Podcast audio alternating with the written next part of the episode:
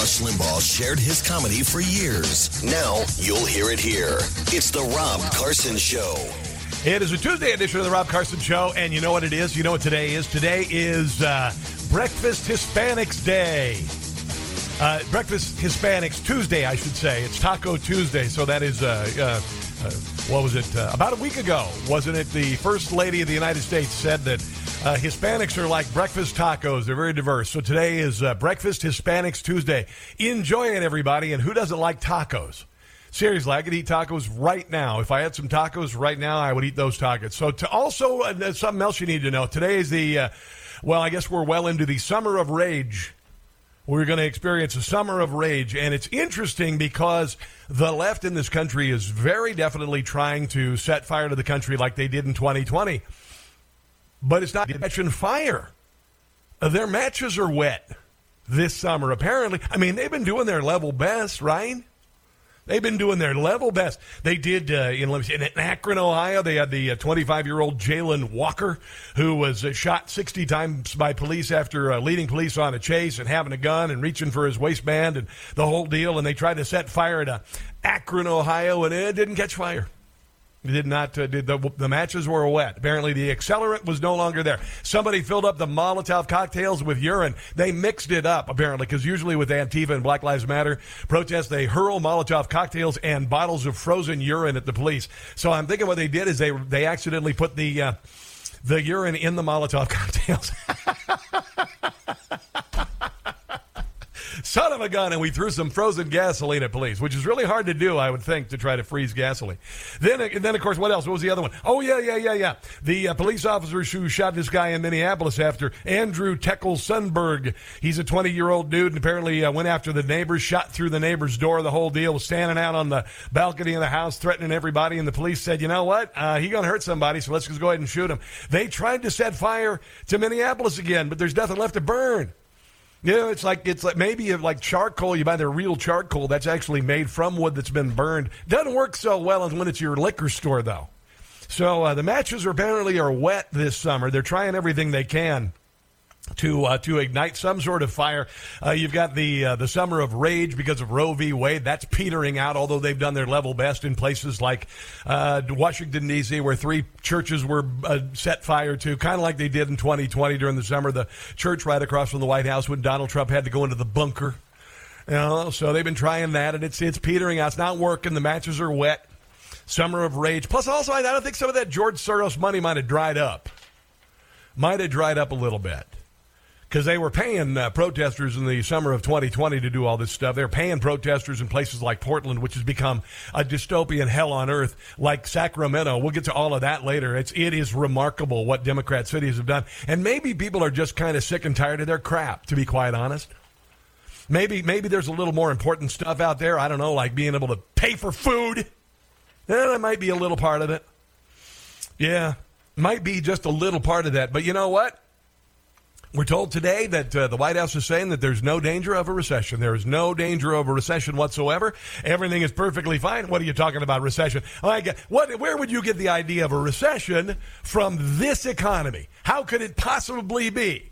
That the same people, uh, you know, who are telling you that there's not going to be a recession this summer, also said this about uh, inflation last summer. I really doubt that we're going to see an inflationary cycle. Most economic analysts believe that it will have a temporary or transitory There's a man, uh, man, uh, May of last year. impact. A faster than expected increase in some of those prices is actually a good sign. The overwhelming consensus is going to pop up a little bit and then go back down.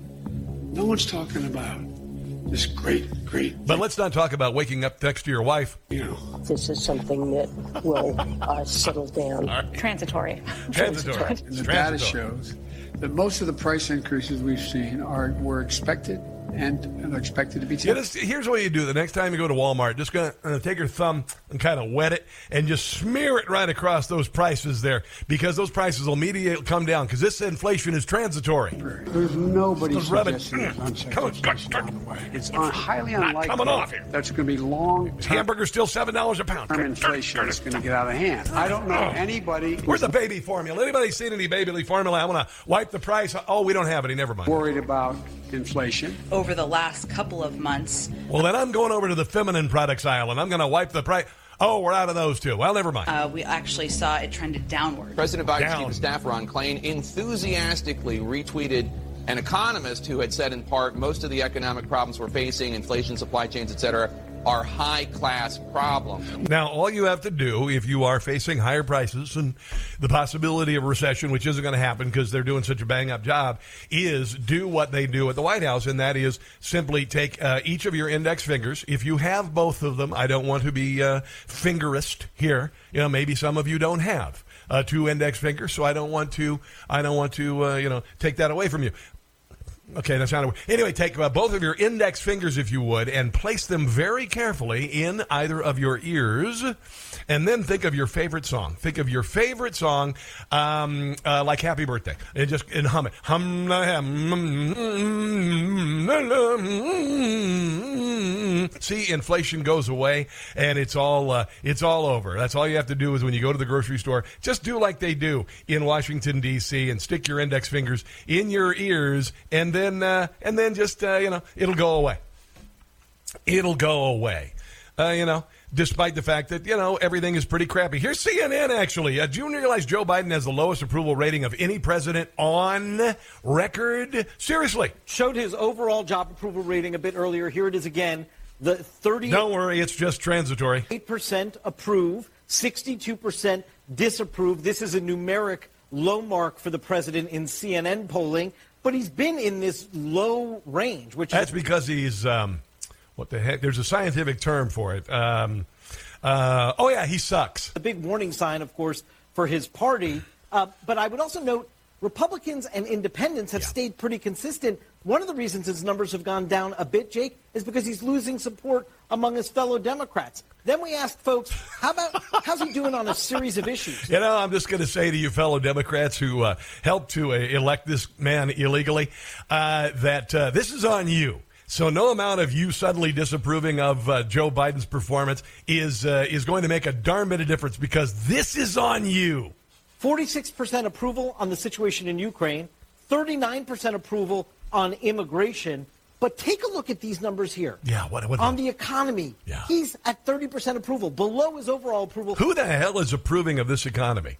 Unless you're like a Kardashian. Maybe you're a Kardashian, you're trying to decide. Like I think I saw a video the other day of uh, of Khloe Kardashian. She and her she and her boyfriend were debating which uh, private jet they should take, hers or his, and they ultimately I think took hers for a 12 minute flight. So I'm thinking that they think the economy's doing just fine. And on inflation, only 25% of respondents approve of how the president is tackling what is the most pressing issue by far, people say, in terms of the economy is impacting their family. No, no, no. It's climate change. You, you stupid people. Don't you realize that it's, it's climate change because, you know, the weather where you are may be normal, but in Europe it's hot.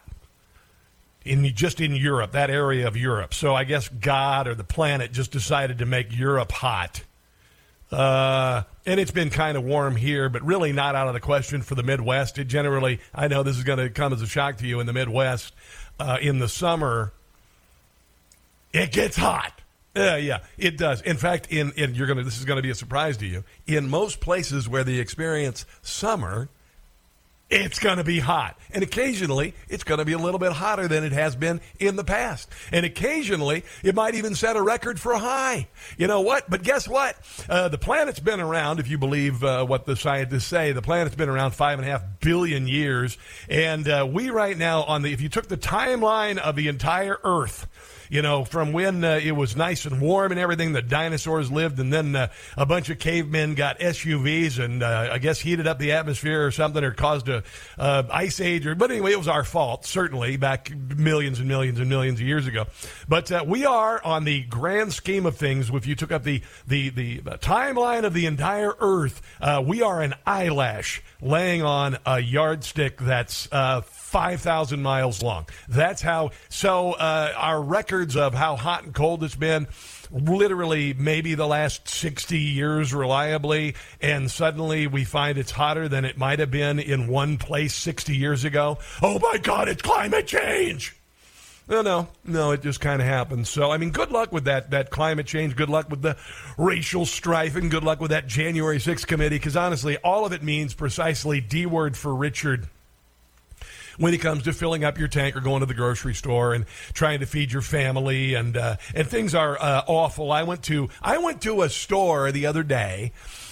And it's a, it's a chain, and it's normally a little expensive, right? But they've resorted to saying that things actually cost a whole lot more, but they're giving you a great deal. Like I saw Honeycrisp apples. Now, those of you who like apples like I do, you know that Honeycrisp apples are the deal. I mean, they are really good apple. They made me eat apples again. I eat an apple every night because Honeycrisp apples are as good as a bowl of ice cream. I swear to God. So I go there, and normally, if you can get Honeycrisp apples under two dollars a pound, you are doing. I mean, you're living large. Two ninety nine is what they normally are, but this year they were on sale at this store for three ninety nine a pound, and that was off the regular price, which apparently happened in the last week of four ninety nine a pound. And it was like that through the whole damn store. Everything said, "Oh yeah, we're a dollar off," even though it's a dollar high than it, higher than it was last week. So uh, try to set the world on fire. Your matches are wet. It doesn't matter. When people are worried about uh, feeding themselves, making a living, uh, getting formula for their babies, uh, possibility of a war that we shouldn't be involved in. Uh, this nonsense about a war between Russia and Ukraine that we suddenly decided we need to send them $50 billion for, even that's bigger than their GDP. But we had to send them some money over there because, you know, uh, it's the most corrupt, one of the most corrupt uh, countries in the world. But that's important. No, none of, none of that is important. All that matters right now is prices schools, peace, and prosperity. Enough of this nonsense. This nonsense like CRT, this nonsense like telling uh, four year olds that they're the wrong sex. All of this nonsense pales by comparison to feeding yourself and keeping the country free. The border is another crisis. We're told, don't pay any attention to that. It's no big deal. Again, nothing else matters our sovereignty, our safety, our families, feeding ourselves, making a living, having a job. That's what matters. Try to set the world on fire with your wet matches. It's not going to work. But chances are uh, you're going to get another fire, and it's going to be coming from the other side. Now, we've got a ton of stuff to get to on the show, including, oh, oh, oh, AOC. And I said this a week ago. I said AOC is t- uh, telling everybody in the world that uh, January 6th is an inside job. And I said that literally pundits would start talking about this at least a few days later. Well, it took a week. I will share that. We've got your phone calls as well, 800 922 6680. This, my friends, is a red hot edition of The Rob Carson Show on a Tuesday. Don't go anywhere.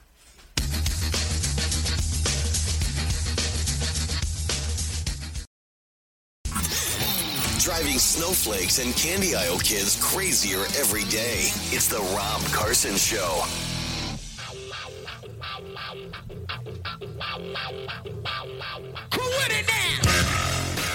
All right, so uh, coming up on the show, we've got uh, Dick Morris. Dick Morris is going to join us to talk about uh, Donald Trump running for president in 2024.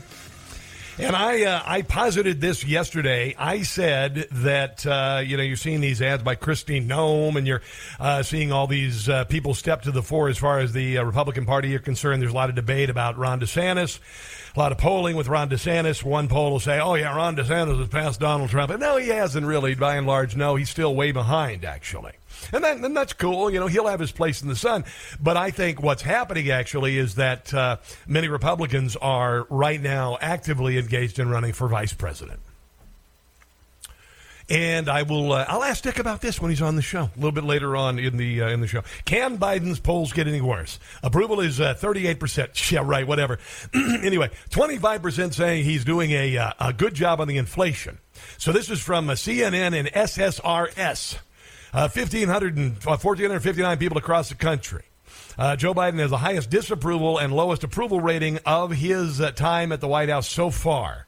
Uh, the majority of Americans also disapprove, uh, disapprove of his handling of immigration, which is a joke, and he should be tried I am absolutely 100% serious. Impeached for the southern border. And uh, by you could take your uh, DHS secretary, Mayorkas, with you as well.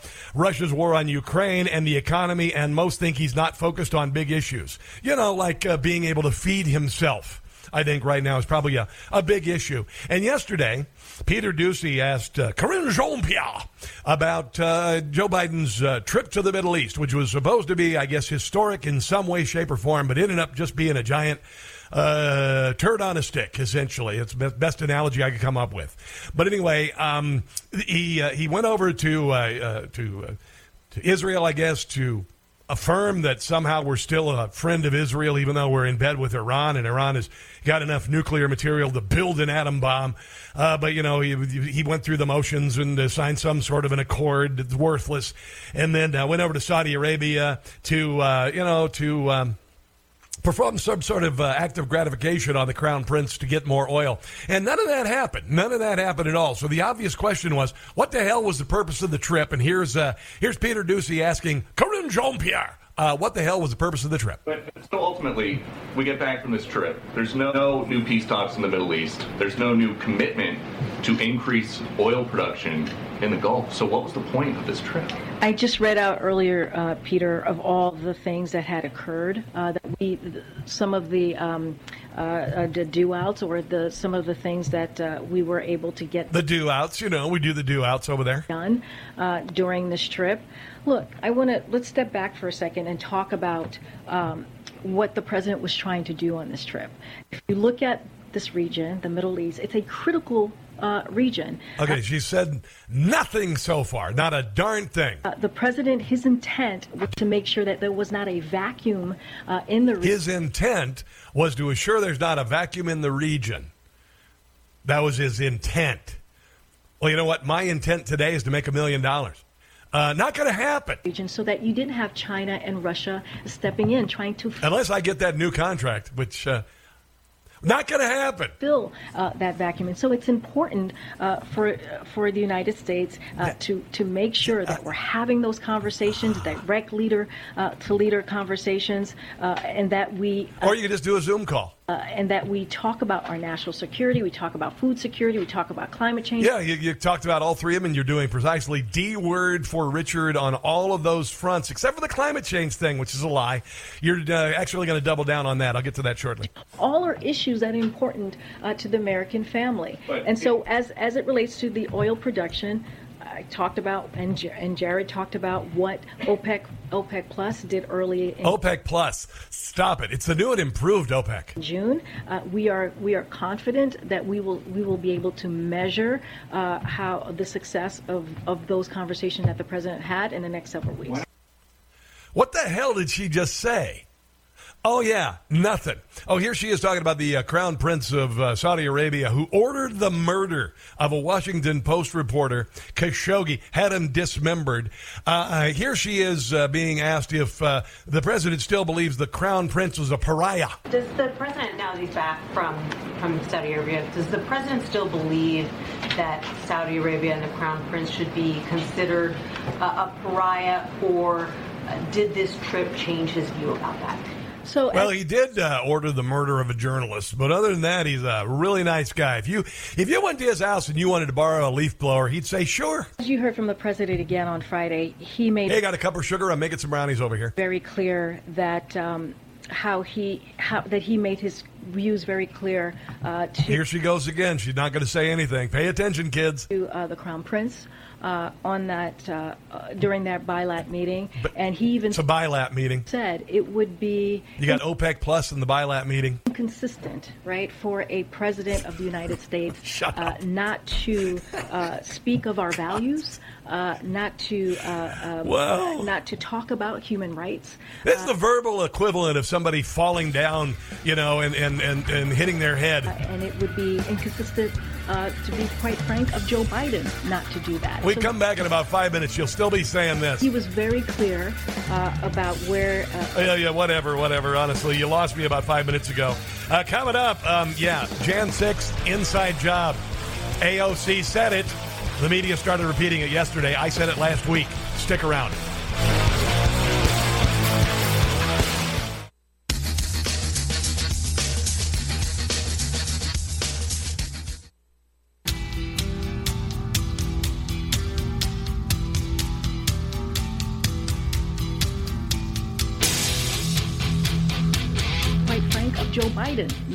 That. So he was very clear Well, that is uh, about where Karine uh, Jean Pierre. where he stood Uh, about. she's uh, still talking this morning, uh, actually. death murder. He he Still trying to answer the question yet. Uh, and when About it the comes to um, president's you know, his- visit his- to his Saudi Arabia.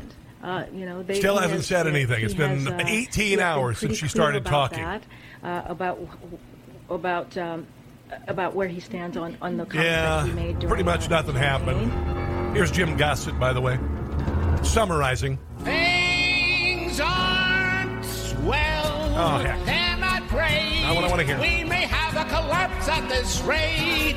Joe has failed, failed and how? Biden is coming up empty. Yeah, pretty much. Joe's too old. Da- da- da- Joe's too old. Hey! His bill back bad as a Joe. Should resign. Do it now. Please. Biden is coming up empty. Inflation swells. Watch it grow. We are going to hell under Joe. He has lost. It's clear to see. What a cost to you and me. Take the Congress back in 22. Mr. Biden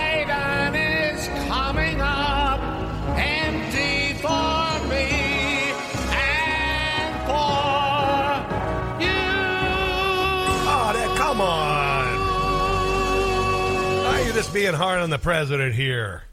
Yeah, CNN poll released yesterday revealed 75% of registered voters believe expenses and the cost of living are the biggest economic problem facing families today. Well, what's that expression? It has Sherlock in it and starts with no. I don't know. Total number of respondents who said uh, expenses, cost of living, inflation, rising costs were the highest bracket. Uh, inflation 30. Oh, I just got a text from my wife this morning. Hold on, listen to this. This is great. Hold on. It says here, uh, this time last year, our utility bill was $225 for the month of uh, July, and then uh, for the month of June, 197 And she wrote me this morning and said, uh, our electric bill for July is $443. Then there's an exclamation point there. So yeah, that that happened, I guess. She says I'll uh, I'll turn up the uh, the thermostat, and I said yeah, probably be a good idea. Yeah, she said not sure if the cost of energy has gone up from last year. My God, woman, will you listen to my show? I just I'm, I'm teasing her. Well, there you go. Uh, it's official. Rob Carson's energy bill for his home has gone up uh, by more than fifty, more than hundred percent, more than one hundred percent. Yeah, uh, people are concerned about the uh, inflation, the rising cost, thirty-eight percent, gas and energy, twenty-nine percent, cost of food, eighteen percent, uh, yeah, um, cost of living, seven percent. Okay, Yeah, there you go. Oh, and two-thirds of American cutting back on uh, restaurants and movies. But uh, you know, see, Barack Obama said years ago, "We're not going to be able to eat what we want. We're not going to be able to drive the big SUVs we want." He said that literally back in about 2008. I mean, he can. He can live in his beachfront properties despite uh, you know ocean levels rising. He's got two houses worth thirty million dollars, one in Martha's Vineyard and one in Hawaii. But you and I, I honestly, we're, we've been living a little large, you know. People are increasingly uh, skipping Friday night treats like movies and restaurants as inflation bites into paychecks. And honestly, you should not be living like that. You, that's too. That is way too rich. There are people in Zimbabwe. We need to be e, like right even with Zimbabwe. That's or Venezuela. That's where we need to be, and that's what Democrats are are wanting, and they're achieving it. Four in ten are spending less on groceries, even cutting back on staples like bread, milk, and eggs. Uh huh. One family um, friendly uh, fist bump with Saudi petro royal Mohammed bin Salman did not immediately lead to boosted oil supply, by the way. Mark uh, Storty from Avoca, Wisconsin, and his household has a, a fixed income of about 50 grand. And uh, they're spending about $4,500 a year more than in 2021, mostly due to rising energy, gas, and, and food prices says when you live in a rural community and you see the impact on farm families and retirees firsthand, it makes you angry and disappointed. Forty five hundred dollars when your when your uh, annual income is fifty grand. I've said this. Your your take home is going to be about thirty eight. So every two weeks you're going to be bringing home about what uh, twenty one hundred dollars. And $4,500 a year out of that is a pretty big deal. Ken Powell, suburb, suburbs of uh, Chicago, Illinois, said he was he's now buying uh, groceries in bulk. Family members were sitting at home in the dark and without air conditioning in the summer due to high energy costs. Many in our family could no longer visit one another in order to reduce fuel prices. Well, summer 2020, they just stopped you from seeing your relatives because you know COVID. You go die in a nursing home by yourself. Now you just can't afford to drive there. Meanwhile, more than a third of Americans skipping visits to the dentist as inflation eats into savings, according to the Kaiser Family Foundation, leading to painful delays in treating everything from abscesses to achy wisdom teeth. Two years ago, you couldn't get, uh, you know, uh, uh, uh whatever exam you needed because, you know, was unnecessary. You weren't going in for, you know, preventative maintenance on your body because, you know, COVID and all that. Respondents had a deeply pessimistic outlook on the economy, 52% saying it would get worse by the end of the year. 60% projecting recession, but then know the Biden administration saying that's not going to pass. That's not going to happen today. Family of five in Maryland is well, they're having their uh, primary today, Republican primary today. Go Dan Cox, go Dan Cox. Uh, family of five in Maryland canceled their pizza parlor, pizza parlor outings, and who doesn't want to go to a pizza parlor? When the hell was the last time you said, let's go to a pizza parlor? Are you going to get your nails done like. Anyway, pizza parlor outings. New Jersey couple missed their monthly filet mignon treat. You know, because honestly, you can't be eating filet. You can't. Nancy Pelosi can eat $12 a pint ice cream out of a $24,000 freezer, but, you know, she's the, she's the ruling class. Idaho family of four planning uh, uh, to rear chickens, and they are leaving their SUV idling in the driveway. Well, they're not leaving it idling; they just it's sitting in the driveway and they're not driving it. Jennifer Liebran, 56, of Bellevue, Idaho, who works with special needs children, and husband Tyler Peterson, 51, a, a farrier, a farrier. I believe that means he horse he, he shoes horses. Uh, used to enjoy driving their twin 18 year old daughters, uh, Devon and Grace, around the region for softball matches. The softball matches. Well, who the hell wrote this? Pizza parlor and softball matches. Oh, it's from the UK Daily Mail. Never mind. The sporting vacation trips came to an end when the cost of a full tank shot up from seventy to one hundred and sixty dollars. Uh, their house, their household income is between fifty thousand and hundred thousand dollars a year. Hundred thousand dollars a year don't sound like a whole lot, does it? No, no, no. Groceries used to cost $100 a week. A recent haul, just uh, two days, uh, supplies is $170. Uh, even driving 60 miles to the nearest Costco to load up on more affordable produce stopped making sense due to gas prices even by avoiding meat and poultry. You that's what they want, by the way. They want you to eat less. They want you to eat no meat. They want you to eat bugs. I mean, seriously, that's what socialists want you to do. That's what communists want you to do. I wish I were kidding, but they don't. They want us to be Venezuela. They want us to be Cuba. Right now, the grocery stores look like Venezuela, and the car dealerships and your driveway looks like Cuba. Yeah.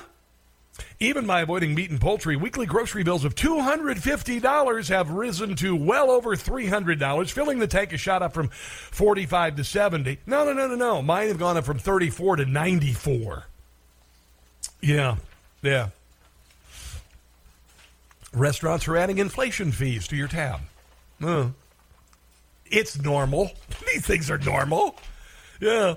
Restaurants adding an inflation fee. Uh, a Virginia eatery is charging uh, customers 3.5% extra to cope with rising food prices. Sunset Grill owner Leslie Whitney uh, said she and her husband thought long and hard before char- cha- charging customers a 3.5% inflation fee in order to cope with widespread economic pain. National restaurant chain uh, Marconi, or Marconi, I'm thinking of the guy who invented radio, Macaroni Grill also added a temporary $2 fee to guests. Get the chicken Brian. I love the chicken Brian. I used to have a friend named Brian, and we'd go there, and his favorite thing was the chicken Brian. It wasn't because it was named Chicken Brian. It's because it's really good. It's got goat cheese and sun-dried tomatoes, and it's really delicious. Uh, anyway, while Ohio franchisee Submarine House, Submarine House, Submarine House, attempted to introduce an inflation fee but removed it due to negative feedback. And you remember that five dollar foot long at Subway? I'm not thinking they have a five five dollar foot long anymore.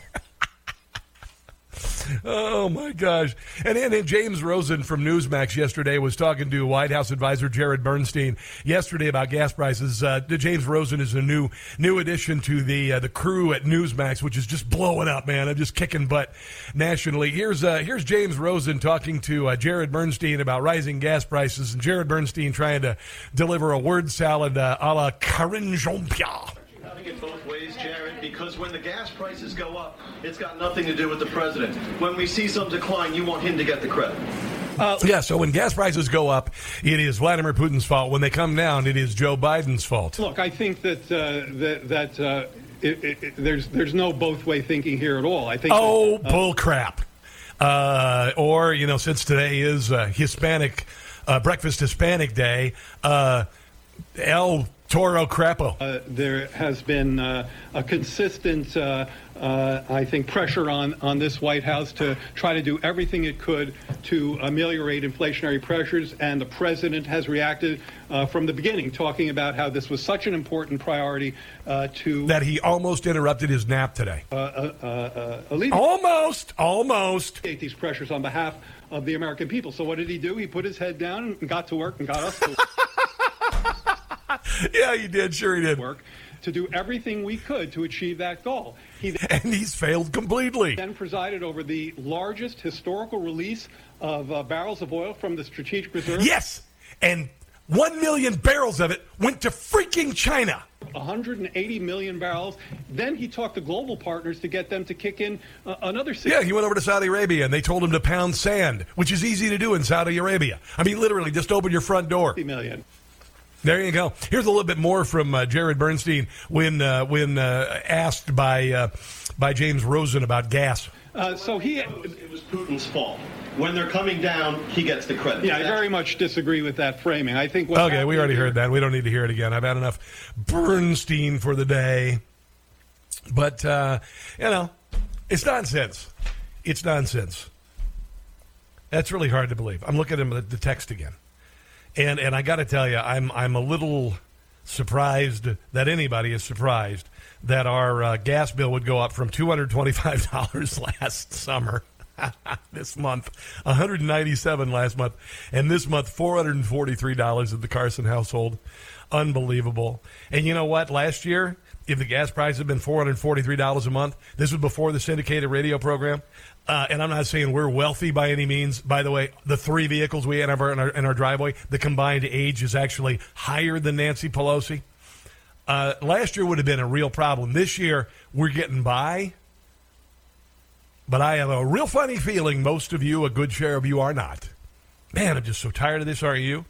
Coming up, uh, families are despairing as Pete Buttigieg has got his head down, just like Joe Biden. That sounded weird. Had his head down, just like Joe Biden, focusing laser focused on the problem of the supply chain, and um, the baby formula shortage has gotten worse. We'll share that story coming up. You're listening to the Rob Carson Show.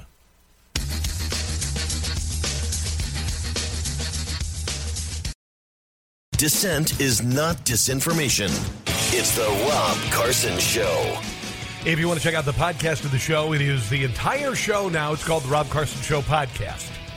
It is uh, about two hours, two hours long, the entire show. We tightened it up a little bit, and uh, I think you're going to enjoy it. Just go to newsmaxtv.com newsmaxtv.com slash podcasts for all of the uh, the digital platforms. Uh, Joe Biden may call for a national climate emergency this week in the wake of his Build Back Better plan imploding, by the way. I just mentioned to you that our gas bill, our electric bill here at the house is uh, now uh, effectively $443.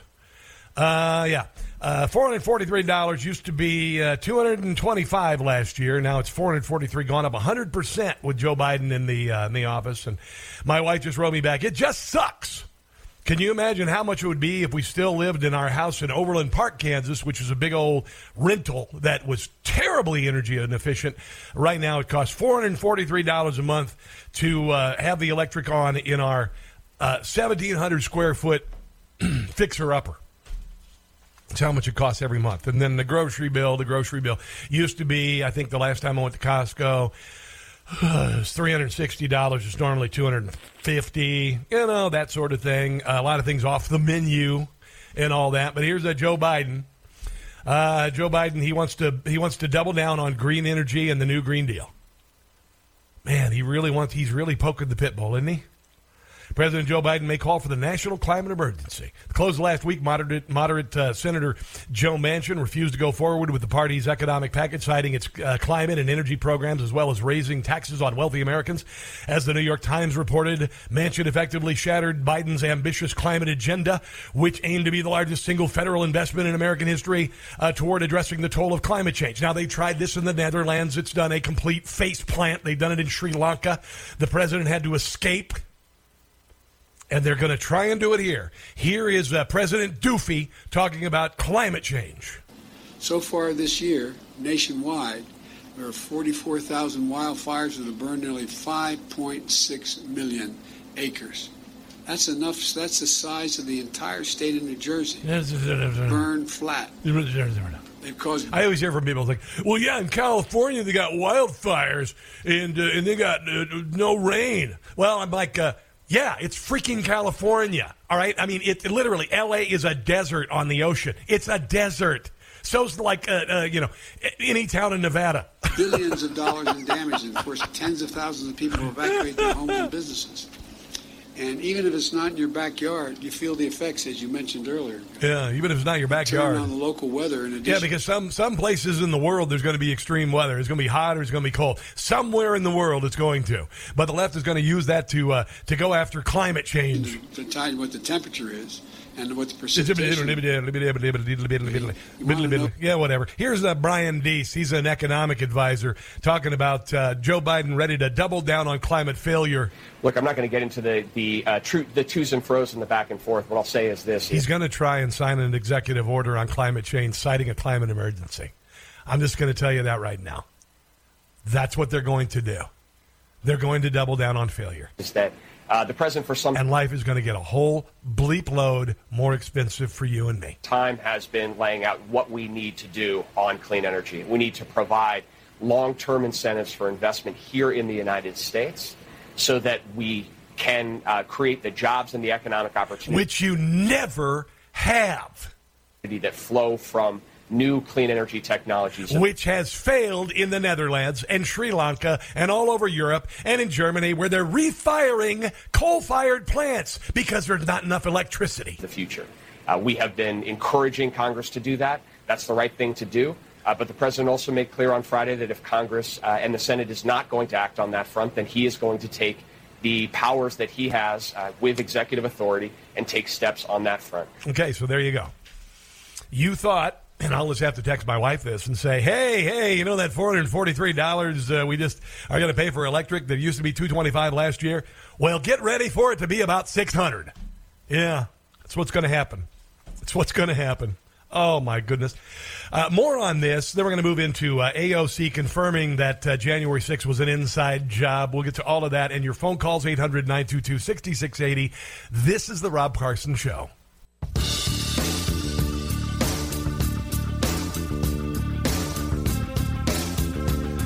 Yeah, they're going to double down on climate change because uh, they realize the class of 1968, their moist dream of the class of 1968, is uh, is collapsing. It's collapsing. All of their nonsense, all of this woke nonsense, all of their economic mental masturbation has uh, has collapsed. They left the uh, faculty lounge. They decided to try this in the real world with uh, Joe Biden's uh, government. I should say uh, Joe Obama's government, and it's doing a faceplant. Coming up, a Florida family decided they'd uh, buy their daughter an electric car, a used electric car. Turns out the battery replacement costs more than the electric car. And our transportation secretary, who's a, afraid of transportation, I guess, he's transphobic, says that you need to get an electric car anyway. All of that's coming up, plus Dick Morris on The Rob Carson Show. Hey guys, it's Carson. These trying times have caused Americans to consider a firearm or to add to their collection. Check out European American Armory Corporation. They specialize in providing high quality, innovative, and reasonably priced firearms to the U.S. market since 1990. Whether you're looking for concealed carry or full sized in three popular calibers, they have them. Now, if you are a first time gun owner, you might consider the EAA all in one 9mm MC9s strike fire pistols that come fully equipped in a sleek, light, and ergonomic package. EAA's lineup also includes the MC312 series of 12 gauge shotguns for hunting, sporting, tactical, or personal defense. Plus, there's a limited lifetime warranty on every series available today from EAA. EAA says skip the big names, get the quality and the features you deserve, and let them earn your respect. Visit EAAcorp.com to learn more and order online or through your local dealer.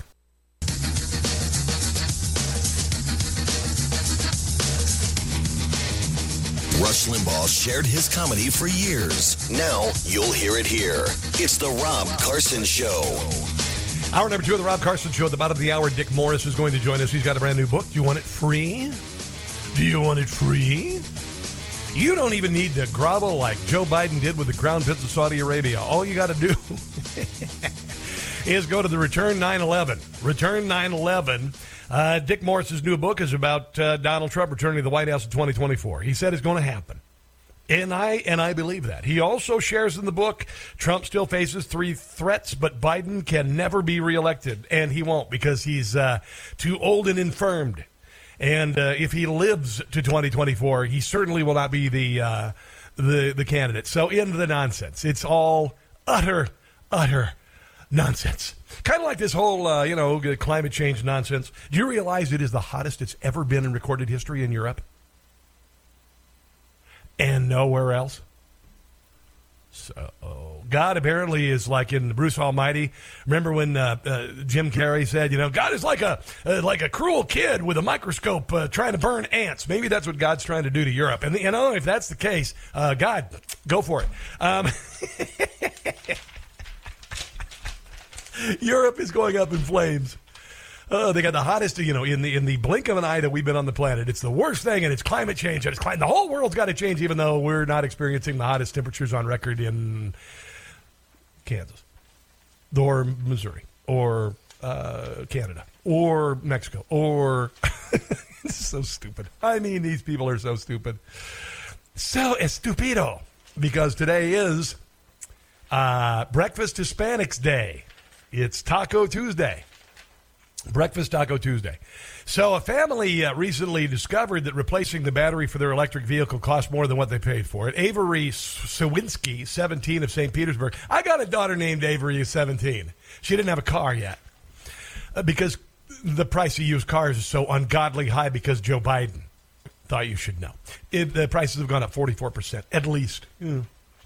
So anyway, she received a uh, 2014 Ford Focus Electric. God, what the, what did she do wrong in her life? Were they punishing her? Or was this her new car?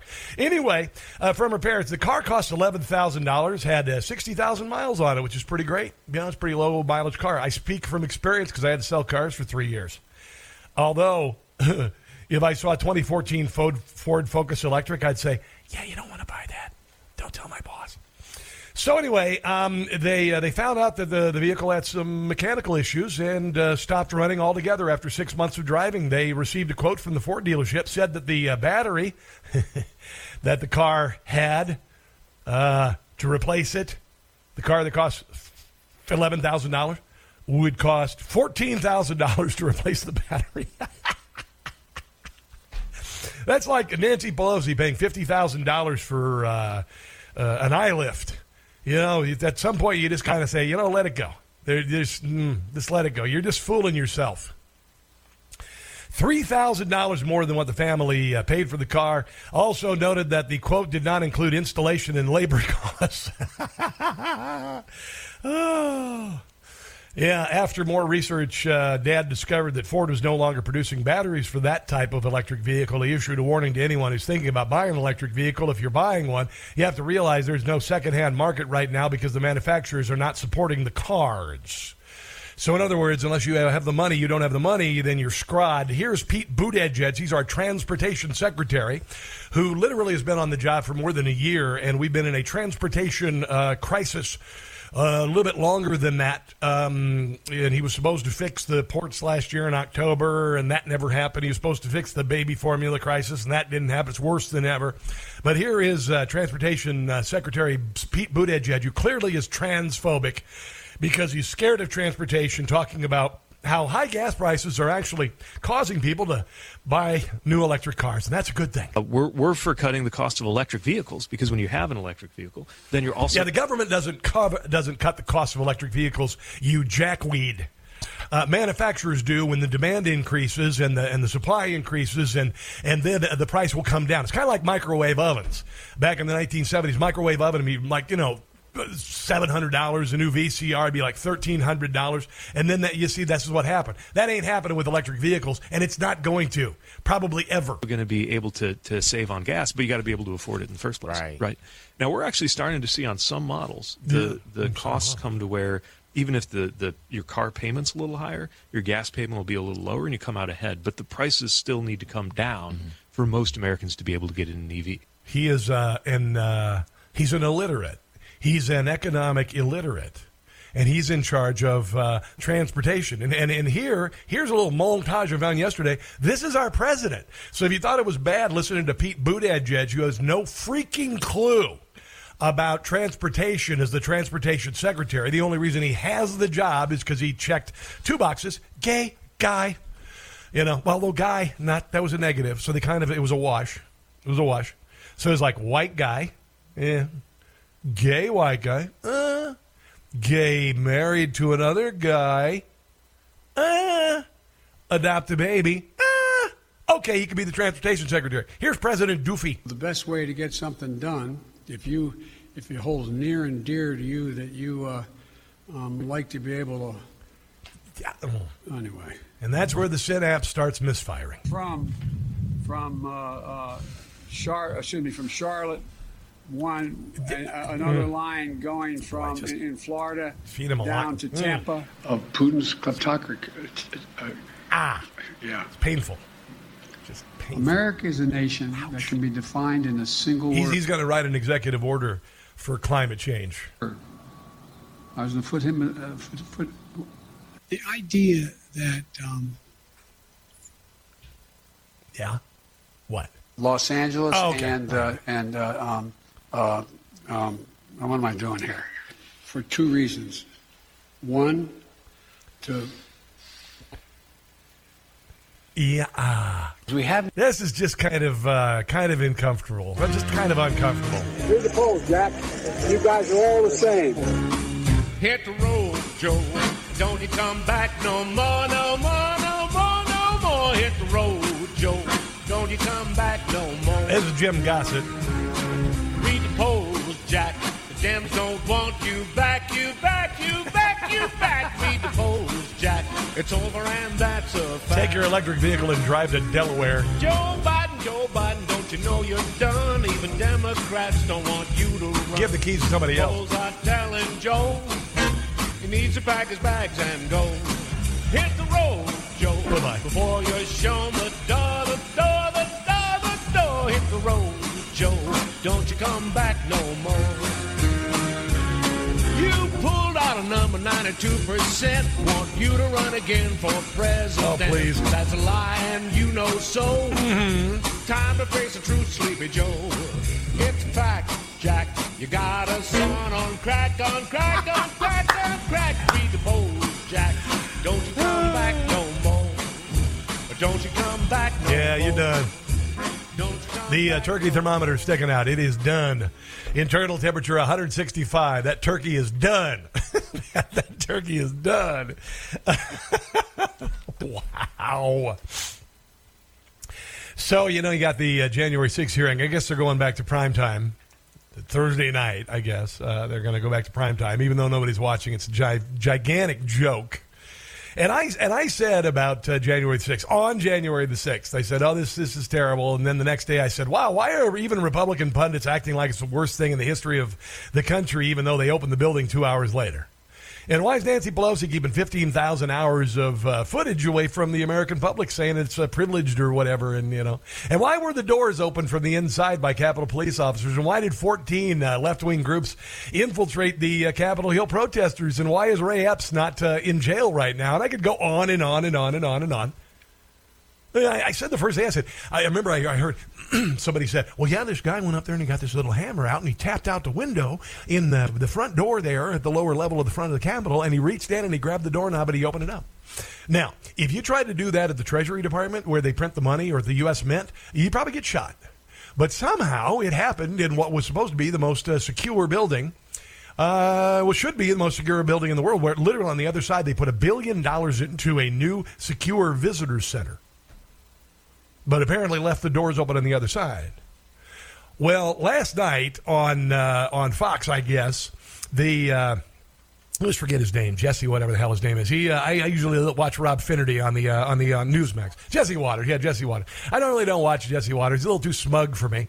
But uh, here's Jesse Watters talking about uh, uh, AOC. AOC let the cat out of the bag about a week ago about uh, Capitol Police and how they might have been inside, might have been uh, doing an inside job. Here's what Jesse said about this last night after I talked about it last week. Oh, nobody in Democrat leadership is happy about this, and now they're definitely not going to be happy after what we're about to show you. Watch.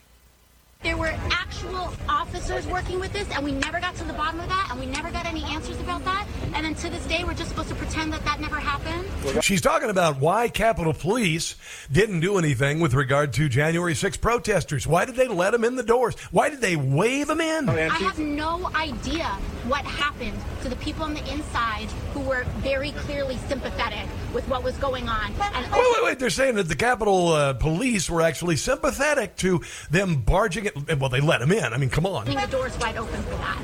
And we're, I'm supposed to sit here and pretend like none of that ever happened. And then right afterwards, you have a massive, you know, you just You know, she said this about a week ago, and believe it or not, she's still alive.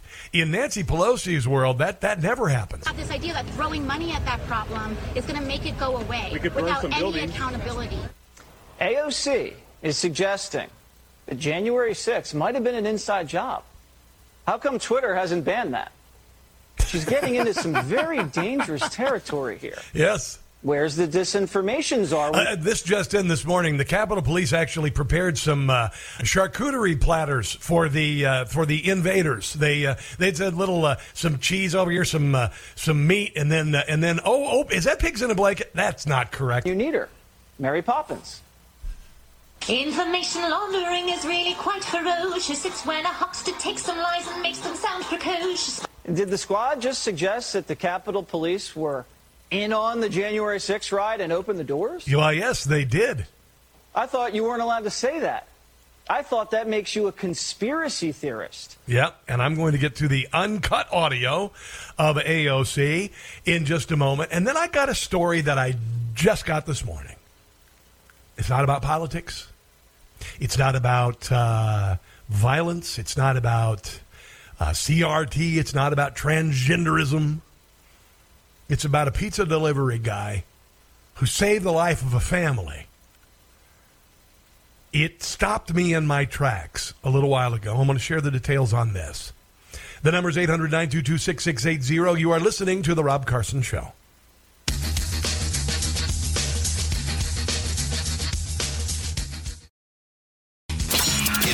Election year, and a whole lot of Democrats have electile dysfunction. That is simply not true. It's the Rob Carson Show.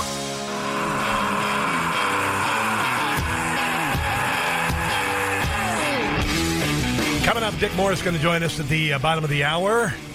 Talking about uh, Trump in 2024. Let's go to Sean in Live Oak, California, home of KSVO, our glorious affiliate. Uh, Sean, what's going on, man?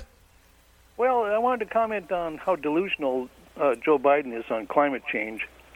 Uh, I saw an article again by Patrick Moore a couple of weeks ago, and uh, he was stating that over the last 50 million years, we are in one of the coldest periods the Earth's been in. So he's talking. He's talking about this monumental cool uh, global warming, and we're in the coldest periods of the Earth's been in. Yeah, and you want to know something else really weird, Sean? Uh, I'm kind of a, a political, not a political, I'm a political junkie, but I'm also a science junkie. And you want to hear something crazy? Did you realize that when our polar ice caps melt, so do the uh, polar ice caps on Mars? And when our polar ice, ice caps grow, so do the ones on Mars. And I don't believe Mars has any SUVs. Yeah. Yeah, no. It must be those little rovers that they sent over there. That must be doing it. Thanks for the call, Sean. Appreciate Okay, it. Okay, bye. Yeah, here is AOC uh, ruminating on TikTok, I guess, last week about the Capitol Police being involved in January the 6th. really just can't help but think about all of that footage and evidence that we saw the day of Yeah. all these Capitol police officers helping and being sympathetic to the insurrectionists on January 6th. Yeah. And everyone just decided it was too politically difficult to deal with. So they all just brushed it under the rug. Yeah. And to this day, there has never been an investigation into that. I think she should put up a sign or on social media saying, My name's AOC and I am not considering suicide. No way would I ever consider committing suicide after saying that January 6th was an inside job. Never. So as a result, we have no idea which officers are safe to be around. We have no idea if if any of those officers and the ones holding massive weapons were were You mean like the guy who shot Ashli Babbitt?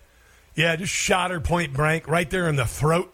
Even though she was crawling through a window that had been broken out by somebody else, she tried to stop people from going through there. Uh, yeah. with were with that crowd or if they weren't. And She's almost childlike. but if you raise questions about that You'll get murdered or thrown in jail. or if you don't feel safe, it's construed as you attacking the entire institution of public safety. That's really weird, and you get shut down, and you get, uh, you know, hauled off to jail like they did with the January 6 people, and you can't say anything about it on social media. It's weird that way, AOC. Riddle me that. Riddle me that. And we saw a lot of that show up, not just in our politics now, but even the State of the Union. Because now both parties are in a contest of how much money they can shovel in this system without critically Oh, yeah, I don't even know where the hell she's going. Here's a little bit more uh, outside talking about the uh, Capitol Police being an inside job. Without January the 6th. the accountability.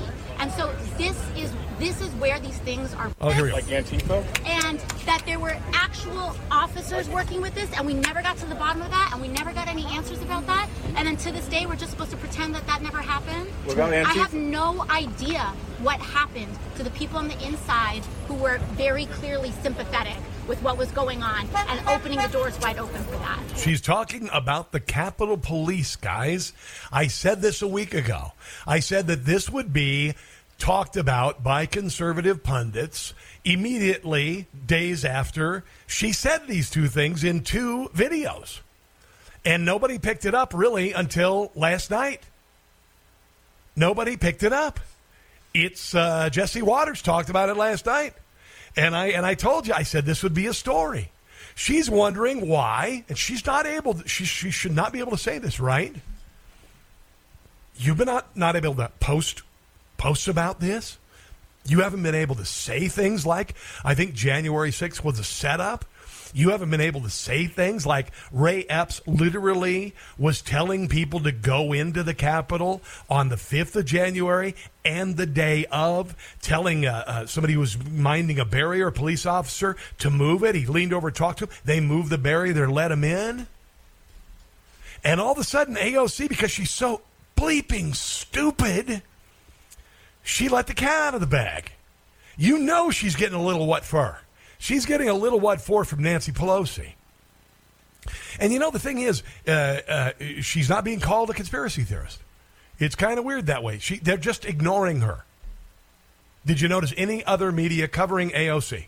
Did you notice any Democrat saying anything about AOC just saying that clearly Capitol Police were working with people in the crowd on January 6th to let them into the Capitol? That's what she said.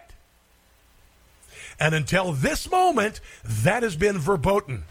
Until this moment, you've not been able to say it on social media, the mainstream media, the Democrat Party. All three of those entities have come together to say, oh, that's nonsense, even though there's footage. And she's saying it the week that they're going to try and double down on stupid with regard to the January 6 hearings. They say there's new evidence coming in, even though they've been doing this for a year. And everything they presented so far is a crap sandwich without the bread. Without the bread. Wow. Yeah, she probably getting a little talking to. We're going to talk to uh, Dick Morris in just a second about the uh, 2024 election and Donald Trump running. And then also, I've got a story of a pizza delivery driver who saved a family. It's going to make you forget about all of the other nonsense going on in the country and the world. That's on the way. You're listening to The Rob Carson Show.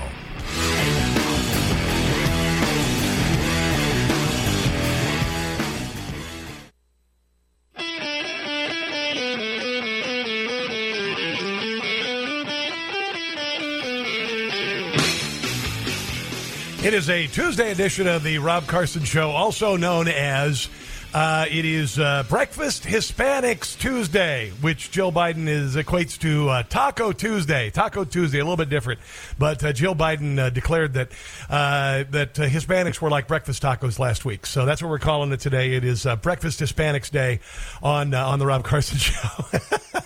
Somebody I have been dying to talk to for weeks now is uh, Dick Morris. He's got a new book. It's called The Return in bookstores everywhere. It is selling like uh, hotcakes, and uh, and he joins us on the Newsmax hotline. Hello, sir. Welcome to the show. How are you today? Hey, Rob. I'm thrilled to be on your show. I I watch it a lot, and I really love how you intersperse your opinions with clips and facts and figures and stuff. You really you really do it well.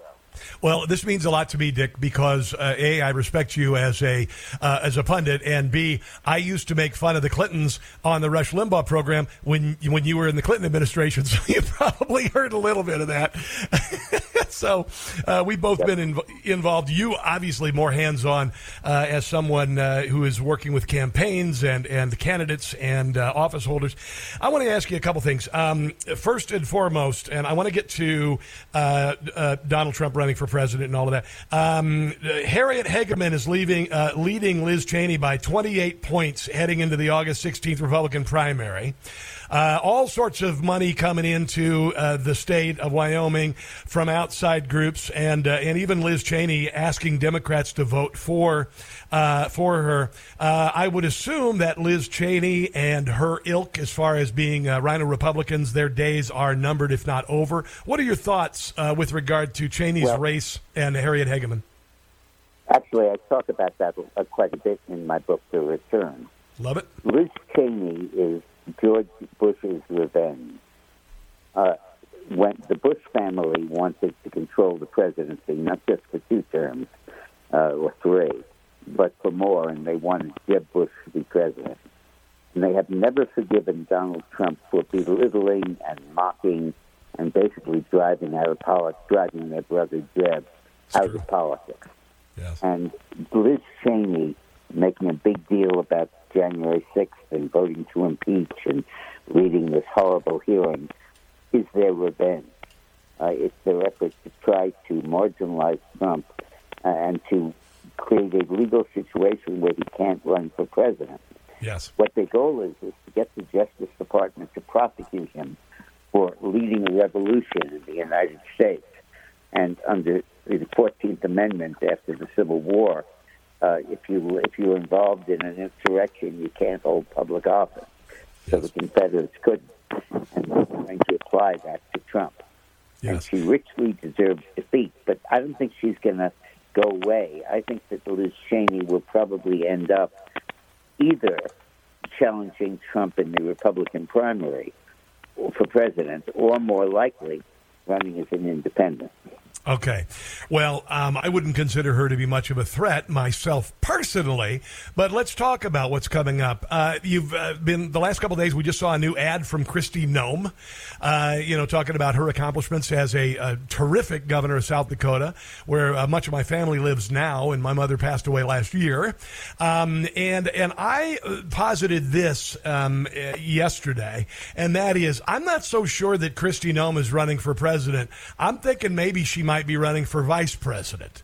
Uh, you yeah. and I had I'd heard, you know, Trump is going to be the dude. He is going to run. There, you mentioned in your book. I haven't made it all the way through it. The Return, which is your new book, that Trump's going to be the candidate. He's going to run and he's going to win. So, what do you think of my theory about Kristi Noem and others running for VP? Yeah, I think that's true. It's, it's the wrong way to go about it. okay. all right, uh, Donald Trump is so certain of victory in the Republican nominating process, the election too, but particularly winning the nomination in 24, that he doesn't need a vice presidential candidate to put him over. He doesn't need to borrow somebody else's record or constituency or geographic location or run with a woman. Uh, he can run with anybody he wants to.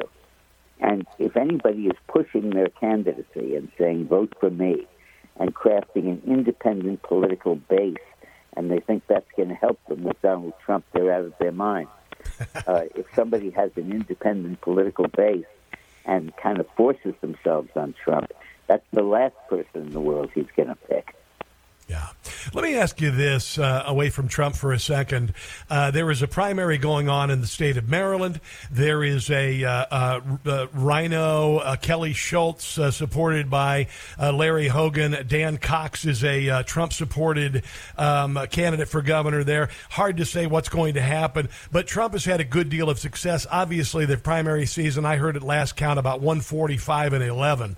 Um, what do you think is going to be happening in? Do you suppose things have gotten so bad in this country that even states that are solidly almost like socialistic, like Maryland, could see a shift yeah. away from the nonsense. I, I think there is, and again, I, I want to keep coming back to my book because it covers all of this. Yes, yes. uh, I believe that uh, the sweep that the Republicans will have in 22 will be so profound that there are a number of any number of states where the Republicans are now not competing for Senate seats, and they're going to be surprise wins by the Republicans. And I'm worried that the party will, was so close to the conventional, that will only put its money behind the four or five seats immediately within its grasp uh, Arizona, New Hampshire, Nevada, and, um, and Georgia. But there are a variety of seats out there, and Maryland's a typical example, which are not supposed to be Republican, but which we could win. I think we could pick up Senate seats in Colorado, Washington, Oregon, uh, Connecticut. I think that Chuck Schumer could be beaten in New York. Wow. And uh, I think that we are way underestimating the impact and the magnitude of the win we're going to have in 22. Well, I'm going to tell you, Dick, that uh, you know I don't know where you stand on the 2020 election. I believe that uh, there was enough chicanery to have thrown it. I, that's just me. I mean, you can agree or disagree. Yeah. Um, but but people who believe that Donald Trump w- uh, had the election stolen, they're not letting it go, Dick. They're not letting it go. Yeah. Well, I want to talk about the future, not the past. Uh, okay. Okay. I believe, and I'm working closely with the president on this, that we can eliminate ballot fraud in 24. And the way we're going to go about it is a lawsuit that I explain in the book that most people don't know about, a case called Moore versus Harper. And uh, it's a case which, where the Republican conservatives are suing and saying that the governor and the state court have no role, no role in setting the rules or districts or voter qualifications in federal elections. And that's because Section 4, Article, Article 3, Section 4 of the Constitution specifically says that the state legislatures, nobody else, the legislatures, shall determine the times, manner, and places of voting for Senate and for Congress, and by extension, President. So we have about we have five swing states now where the, Dem- where the Republicans control the legislature, but the Democrats have the governorship. And in those states, we've, we've passed or are now passing sweeping election reforms that would ban drop boxes, require photo ID to register and vote, ban no excuse absentee voting, ban ballot harvesting. But they're passing the legislature, and the governor is going to veto them. Well, when the court rules in the Moore v. Harper case, which it will next term, four judges have already asked to hear the case, which means they're probably going to vote for it, which means probably all six or at least five of the conservatives will. That disempowers the governor completely. And these election reforms, which are really thorough, akin to the ones that passed in Georgia and Florida, mm. will take effect. And the governors cannot veto and cannot stop these changes. And with these changes, you're not going to have ballot fraud because The, rules will be very tightly written to prohibit it. You know, I um, I am wondering what you think is going to happen this summer. Um, clearly, the Democrats see the writing on the wall. Clearly, they're still doubling down on this green energy nonsense. The President of the United States did a worthless tour where he went to Israel, he went to Saudi Arabia, he came back hat he went hat in hand and came back empty handed. Uh, I believe that the heart of the left would like to see the summer of 2020 happen again with unrest. They've already uh, said that there would be a summer of rage following Roe v. Wade. None of that appears to be uh, happening. What is the Democrat Party going to do before November, realizing that there's I don't believe there's anything they can do to turn the the uh, Republican wave away. What do you think? There's nothing they can do in 22, but I think that in 20, I think that as they prepare for 24, okay. uh, they are now in the process of dumping Joe Biden. Yes. And I outline in return what I think is going to happen. Uh, they now have all kinds of establishment candidates lining up, like uh, Newsom from California, Jared Polis, the governor of Colorado, uh, Pete Buttigieg, the transportation secretary. and I think that they are going to become increasingly prominent. And the Democrats will go to Biden and say, you have to announce you're not going to run again uh, because you're leading our party into a disaster. And I think certainly after the 22 elections, that will be apparent. But it could happen before. Yeah. When that happens, these other sort of establishment candidates are going to come out but they're not going to hold the vote. The polling will show that they're close to zero okay. and uh, that they have no ability to win. It will also yeah. show that for Kamala Harris. Yeah.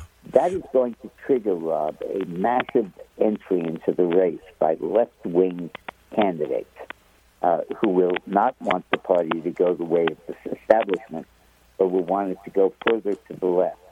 Wow. And I think that the and that will be either Elizabeth Warren, who didn't run well last time, so maybe not. Bernie Sanders, who'll be 83 and 84, which is probably too old, yes. and AOC.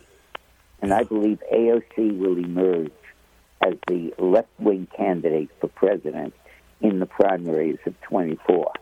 Yeah. And I now, think Dick, she'll uh, win primary after primary. And that will cause panic in the Democratic Party, which will lead Hillary to get into the race to try to save the party from the crazy left, just like she tried to save it from Bernie Sanders in 2016. Dick Morris, I uh, I hope I can sit down and talk to you for hours about this because it's fascinating, and I greatly appreciate your uh, your thoughts. I I can't wait to read the return. I can't wait to hear what you have to say about Biden leaving office before 2024, which I it will happen. Uh, and I have said, and I'm not meaning to be cruel, this man is very, very mentally and physically uh, uh, infirmed, and um, you know he's past the the uh, median age that a person lives in this country, and he's got all these issues. Uh, I am fascinated to read in your book uh, what will happen if Joe Biden is not able to complete his term. Who will step in? Because I know that you are you're a chess player when it comes to this, and I'm an observer, and and I'm looking forward to checking out your thoughts on it, Dick? The only reason he didn't get down on his knees to the Saudis is he has arthritis. Mm-hmm. I could barely hear what you said there. Could you repeat the only please? reason he didn't get down on his knees with the Saudis is that he has arthritis. There you go. All right. Thank you very much, Dick. I'm sorry. I couldn't hear the phone was cracking. Dick Morris, uh, the author, author of The Return. By the way, if you want a free copy of it, just go to The Return 911. Dick, it, really, really great uh, talking to you today, and I hope you can find again some time to do it on the show. Uh, really, Oh, yeah, really I appreciate your time. Very good, sir. to. Okay, very good, sir. thank you. All right, Dick. Thank you very much. That is Dick Morris. Again, uh, The Return is his new book. I don't have my copy. I'm waiting on my copy to arrive. Fascinating. Fascinating. Uh, the return911.com if you want a free copy of the book. Let's take a break. You are listening to The Rob Carson Show.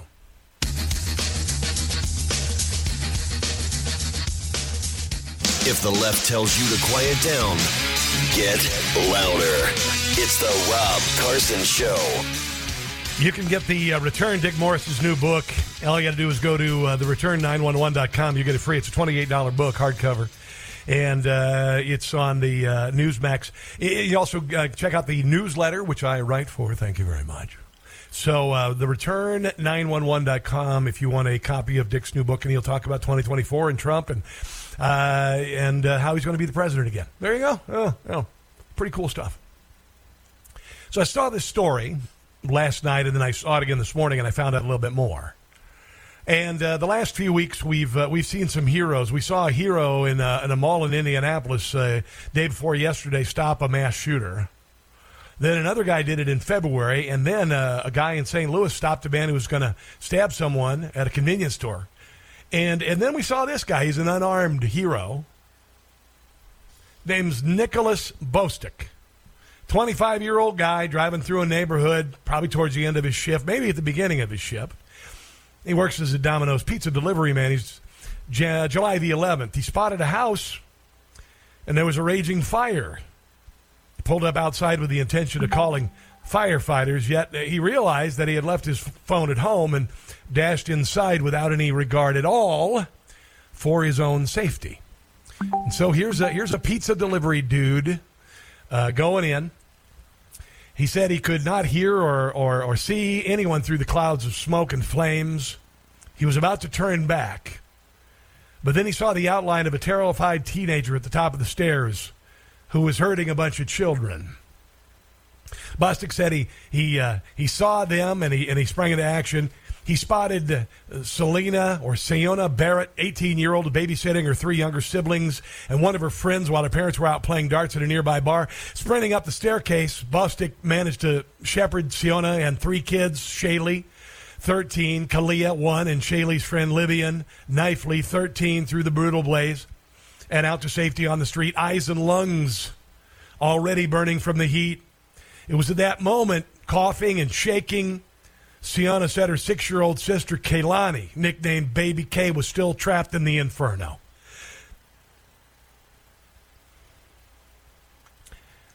I ran inside, looked under beds and sheets and closets. I couldn't find her.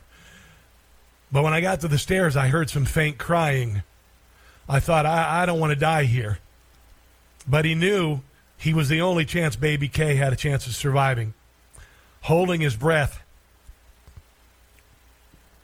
Bostic scooped up the crying child and felt his way back to the staircase. Unable to see anything through the thick black smoke other than a small rectangle of light coming from the rooms upstairs. Once back upstairs, the heroic pizza delivery man broke open a window, wrapped the girl around his left side, and leapt into the air, tumbling two stories and breaking the girl's fall with his own body. Bostic was severely injury, injured in the outrageous rescue and collapsed immediately afterwards, having suffered smoke inhalation, burns to several parts of his body, and major laceration on his arm after the window break and subsequent fall.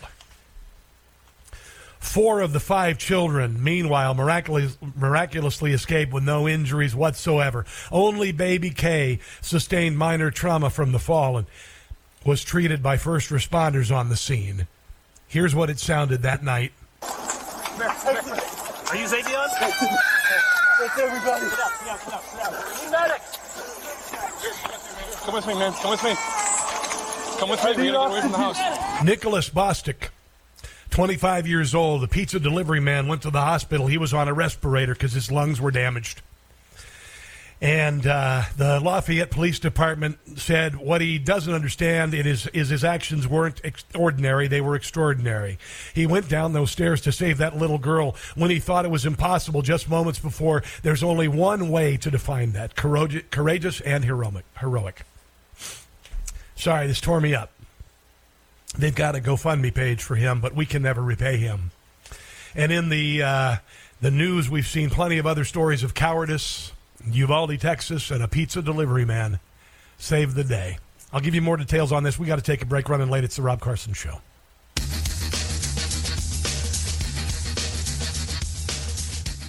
Hey guys, it's Carson. Have you guys signed up for stamps.com yet? Well, time is money, and you don't want to waste uh, time or money with repeated trips to the post office. Stamps.com, you could skip the trip, focus on how to take your small business to the next level. Stamps.com lets you print official postage right now from your computer, saves you money on the process.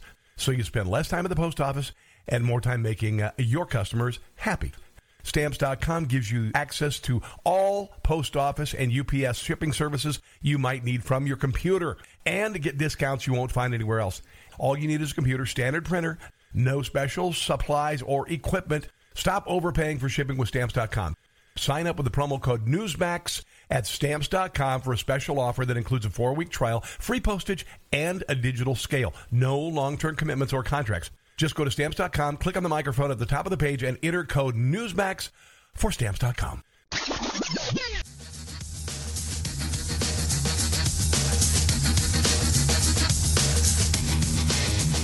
Rush Limbaugh shared his comedy for years. Now you'll hear it here. It's the Rob Carson Show. It is the Rob Carson Show. This hour, we will be discussing the new gun safety legislation that Congress passed two weeks ago and how many lives it has saved so far versus how many people with guns actually have saved lives. And let me just say right now that the legislation passed by Congress has done D word for Richard. I'll share the details on that in just a moment. I mentioned this story of Nicholas Bostic, 25 years old, pizza delivery dude driving through Lafayette, Louisiana, about midnight on July the 11th. Sees some flames coming out, was going to call the fire department, didn't have his phone, said, I'll just go in. Rescued uh, four kids, uh, a babysitter, and four kids realized there was one child remaining up there, and that child was going to die. So this pizza delivery man, 25 years old, goes into the room where he heard the whimpering and he grabbed her and he realized we're on the second floor and there's no way I'm going down those stairs again. So he grabbed her and he held her in his arms and he dove out of a second story window. She was not injured. He was. I got a picture of him, the GoFundMe page, and I'm not crazy about GoFundMe, but uh, it has a picture of him on a uh, respirator. That's how badly he was injured. That's how badly his, his lungs were burned his arm was sliced open by the window that he dove through with this little girl in his arms. And he's raised $298,000. Probably more than a pizza delivery man ever dreamed of. But I would assume also that most pizza delivery men don't think about saving five people. That's an amazing story. And I bring that to you today because it impacted me in a profound way today. And maybe it's because I needed uh, kind of a release because of all the crap that's going on and everything that's we're we're confronted with every day, and we're told, you know, we're served up indignities every damn day, and we know the country's going to the wrong way. Eighty to eighty-five percent of the American people say the country's going in the wrong direction. Grocery price, prices are, are just stupid right now. Gas prices are just stupid right now. And you've got people literally have moved transgenderism and sex and sexuality into elementary school. We see that every damn day. Our kids are told that they should hate each other because of their skin color. We're told that nothing happened on January the 6th. It was Trump's supporters. They were trying to take over the country. After an election they said was not stolen, definitely. I mean, you can't investigate it. You can't bring it up on social media or the mainstream media. You can't do that because it's misinformation or it's disinformation. And everything else. And I read a story about a guy named Nicholas Bostic, 25 years old, working another night at Domino's. Maybe he's going to get some tips. Maybe he's not going to get some tips. It's midnight. Driving a car probably held together with duct tape. Sees a house fire. Unlike 400 police officers who descended on Uvalde, Texas during a school shooting, he didn't look for hand sanitizer. And he didn't try to find out who was in charge. And he didn't stand there safely. Even, even occasionally, saw one guy chuckling. No clue. 19 children died. Nicholas Bostic hasn't been trained to do anything. He was just delivering pizza and he saved five kids. I thought you'd appreciate that. 22 year old man. He was at a mall with his girlfriend. Alicia Dicken, 22 year old man, shopping with his girlfriend, hanging out. All of a sudden, the guy, 20 years old, named Jonathan Sapirman, 20, decides to shoot up a mall using a military style Sig, Sig Sauer. It's, it's Sig Sauer, right? I don't have one. Apologize. Now, uh, the Elisha Dicken has no police or military training. He did uh, conceal carry. And he heard the gunshots in the food court at this mall in Indiana, the Greenwood Park Mall, on Sunday. Jonathan Sapirman, 20, began firing. He shot 24 rounds. He killed Pedro Pineda, He's 56 years old. Rosa Marian Rivera de Pineda, presumably a spouse or maybe daughter, 37. Victor Gomez, 30.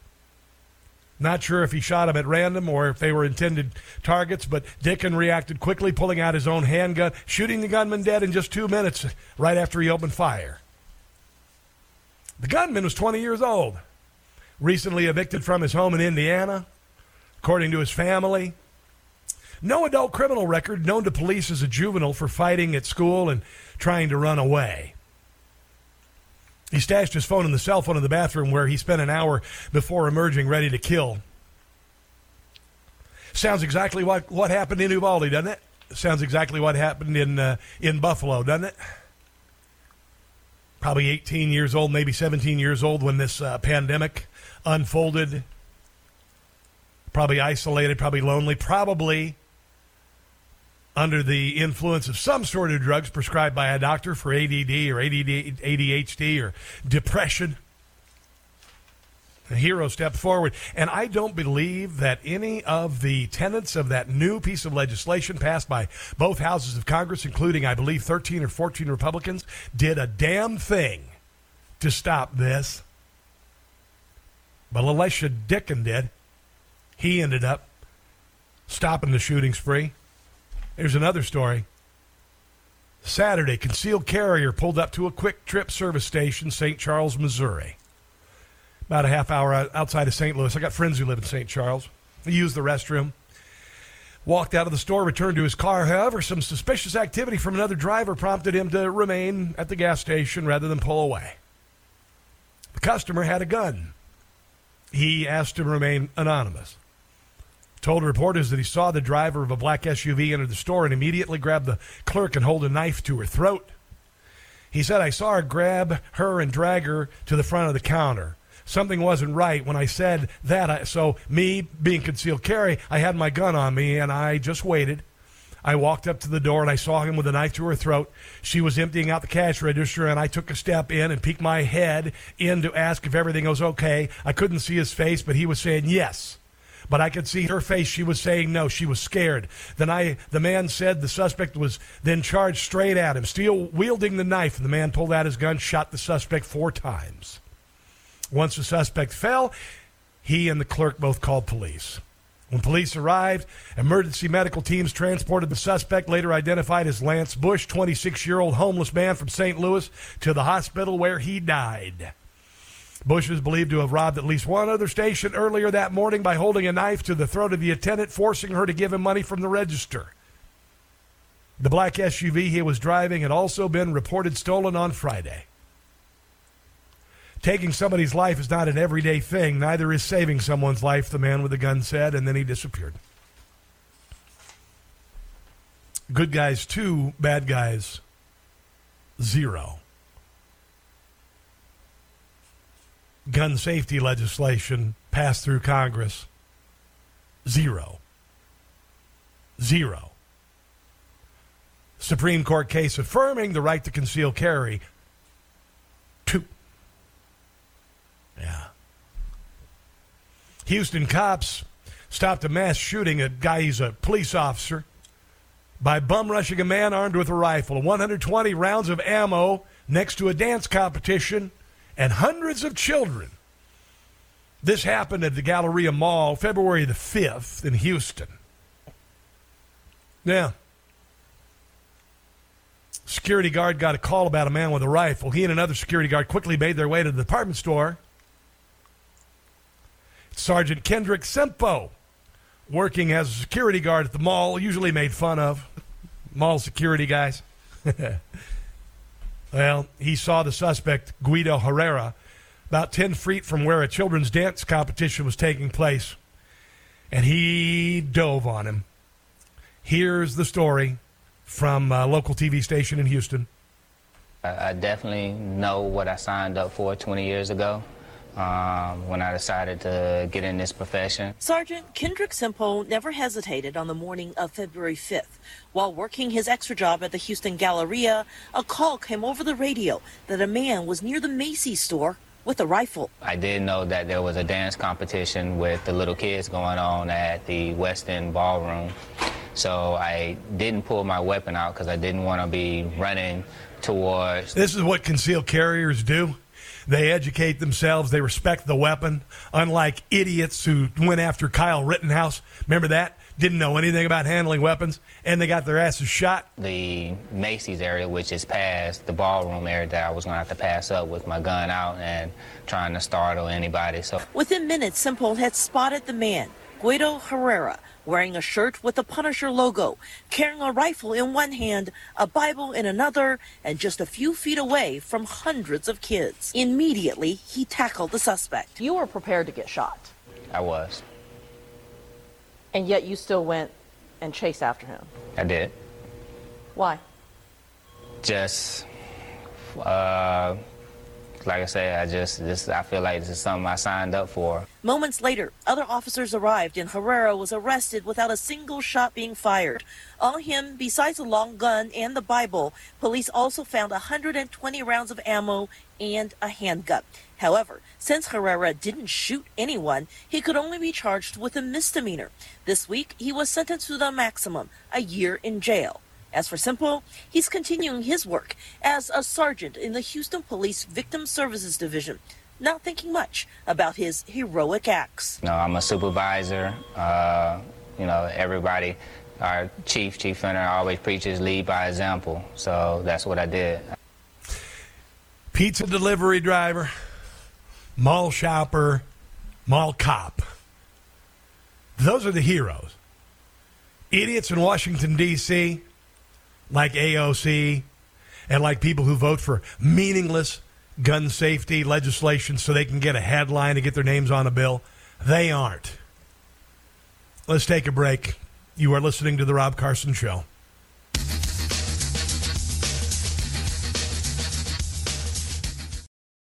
I will take care of this. I will end this. I will make sure we have a plan. He got 81 million votes. Yeah. Right. It's the Rob Carson Show. Don't worry. You know, uh, the last segment was about heroes, and uh, the left is trying to make people who are not heroes into heroes. For instance, uh, I don't know, college swimmer who uh, was a failed athlete, ranked 467th in the country and uh, decides his senior year to uh, swim with the girls. Becomes the number one swimmer in the country, winning a 500 meter race by by 38 seconds. Girls who swam their entire lives left in the dust by a guy. And the NCAA names this person, or at least nominates this person for Woman of the Year. Uh, there was a, a man who uh, worked for the HHS for years, middle manager, middle aged, married, children, decides one year, I'll just go ahead and call myself a woman. Gets a ponytail, not sure what's going on down there, you know, and the whole deal. Changes his name to Rachel. Becomes an admiral. Nominated for Woman of the Year. Woman of the Year, passing up thousands and thousands of women in history by becoming a woman one year.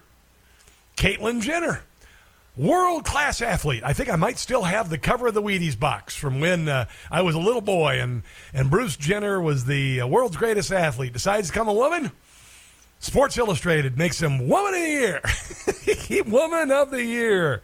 It is uh, it is uh, quite remarkable to be quite uh, quite honest. This is our new uh, Lia Thomas and uh, males competing as females theme song. Who got nominated? Who got nominated for Woman of the Year? For Woman of the Year. When it comes to manhood, Lia's got the gear cause he's a manly man. A manly man. Lia Thomas is a man. I'm gonna start doing the show as a woman, by the way. You've been nominated, Lia, for this honor like we knew they would. I could win a Gracie. Yeah, that's the award. The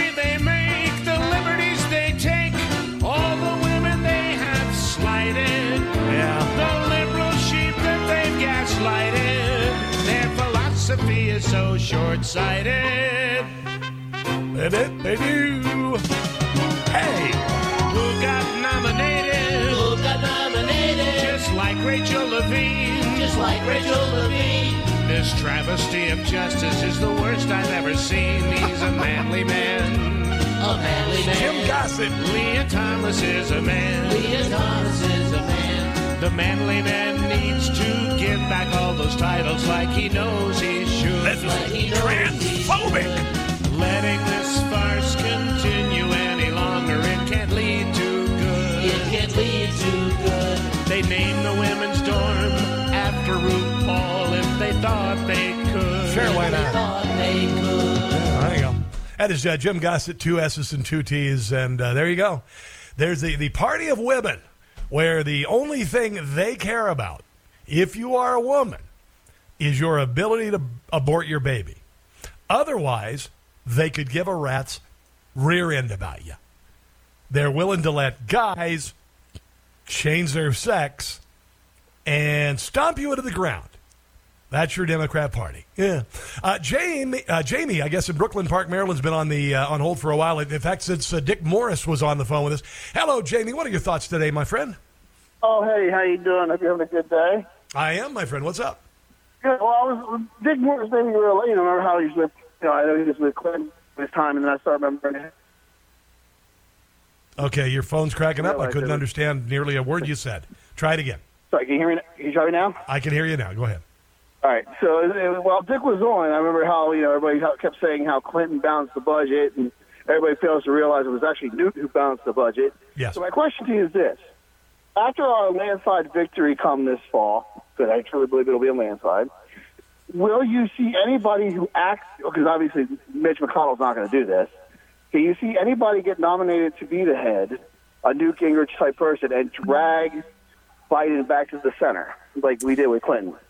Uh, I don't believe so. I think if you heard uh, part of Dick Morris's um, interview this morning, um, I think you'd uh, you would say that what they're going to do is they're going to double down on going left. Uh, He predicts they're going to double down on going left, and they're going to end up going for AOC for the nominee for uh, for uh, 2024. Hillary Clinton is going to step in. Uh, no nominee uh, will move the party to the center like they did uh, with Bill Clinton. I remember Bill Clinton. Bill Clinton lost both houses of Congress in 1994, and I know this because I was writing for Rush at the time, and uh, and it was there was a uh, Hillary Clinton was trying to uh, socialize medicine. Bill Clinton was trying to lurch the country left. Uh, this was 30 years ago, and the American people said not only no but f no, and Bill Clinton had to to save his presidency because they had they had had Congress. Think about this: Democrats and Republicans, or, or Democrats had had both houses of Congress for 40 years, and he lost them. So the Democrat Party had no nothing, no other uh, course but to correct and come to the middle, and that gave Clinton a second term. In this case, the Democrats are they don't even care. They don't care about uh, uh, the country, uh, the direction the country is going in. If if they believe that the country was too far left, they would have already adjusted by now. But they aren't going to. They're going to drive this thing off the cliff. Jamie. So I wouldn't worry about a Republican moving in and saying, no, we've got to move uh, Joe Biden to the center. Joe Biden won't be the president in 2024. I'll tell you that. I believe that. Yeah. And and we are not we are not going to uh, work with the left, considering what they've done to the country while they've been in charge. So I wouldn't worry about a 1994 scenario happening all over again this time to save Joe Biden's presidency. Uh, but but I understand where you're coming from, and I and I'm sorry to keep you for, uh, holding for so long. We had a lot of other things that we were talking about. So Uh, no, it was actually, it uh, like you said, it was very uplifting to hear a lot of those stories. the hero You know, stories, it was- right? It was, yeah, it was really uplifting. It actually put a smile on my face. For the I know, bro. And that. isn't isn't it hard? It's hard to smile some days, isn't it, Jamie? Here in Maryland, definitely is a very hard day to smile. Well, you got. Did you vote? Did you vote in the uh, the primary? You got to vote in the, all the way. Cox all the way, baby! Woo-hoo-hoo! I believe RuPaul also says that. Anyway, thanks for the call, buddy. Appreciate it. Dan Cox, COX, vote today. He's the candidate the Democrats and the uh, RINOs are most concerned about. More of the Rob Carson Show coming up.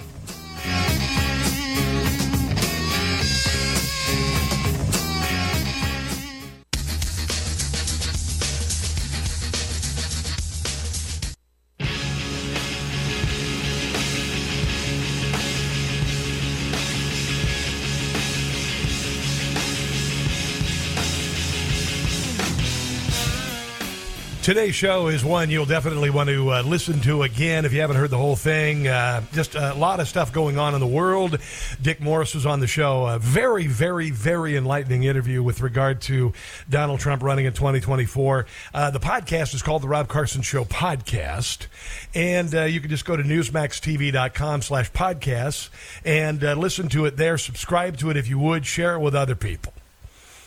Then also this incredible story of Nicholas Bostic, 25, pizza delivery guy in Lafayette, Louisiana, July the 11th, spots a fire at a house, pulls up, doesn't have his phone, can't call fire officials, knocks down the door, goes upstairs, grabs a babysitter and three kids, leads them to safety, then hears there's another kid in the house, goes back in, he's burning, his lungs are filling with with smoke and soot, and he grabs a little girl and he cradles her in his arms and he dives through a window out the second floor, falls to the ground. The child is uninjured. He suffered injuries, including smoke inhalation, a massive laceration on his arm.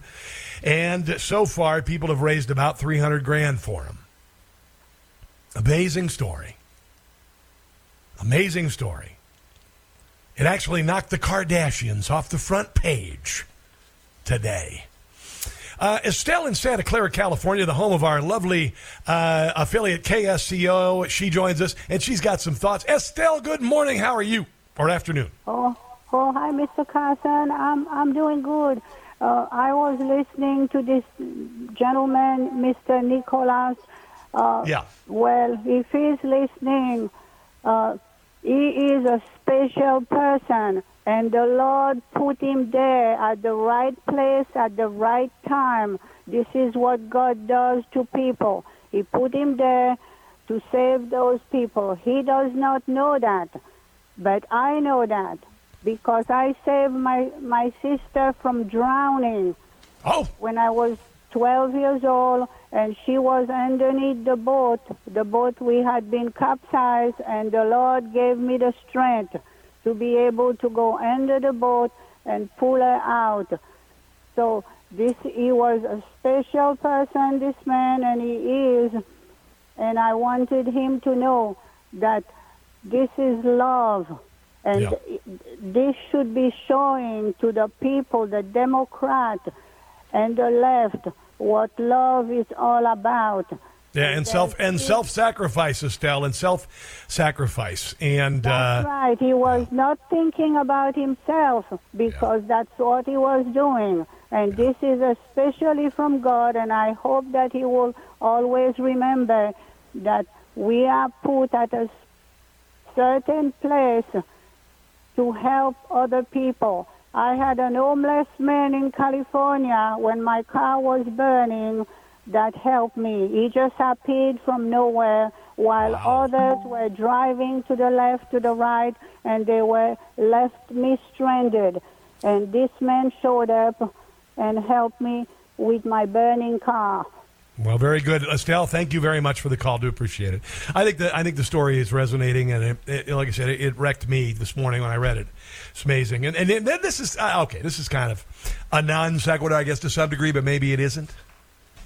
Maverick, the Top Gun movie, has become Paramount's highest grossing movie ever after it reached $1.2 billion globally with $600 million domestically.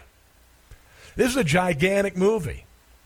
And I think it's kind of telling that in 28 overseas markets, including France, Australia, and the UK, it is the biggest Paramount live action movie ever. And you know why I think it is? Because even the rest of the world, like when America kicks ass. How about that? How about Tom Cruise being un- unapologetically masculine? How about that? How about Tom Cruise grabbing a fighter plane and kicking some serious booty? How about that? How about the world with a weak United States and not, much of a world? But when the United States is strong, the rest of the world goes, oh, thank God you're there. Because if we have to put that bat signal up in the sky, we know we can depend on you like we have for the last, I don't know, about 80 years. I think so. I think that's part of it. I think that's part of it. Oh, this I just saw this this morning on one of my favorite sites, Weasel Zippers. This is a uh, Democrat pro-abortion witness suggesting this is how low they're going, by the way, that it's better for Black Americans to be aborted than to be born.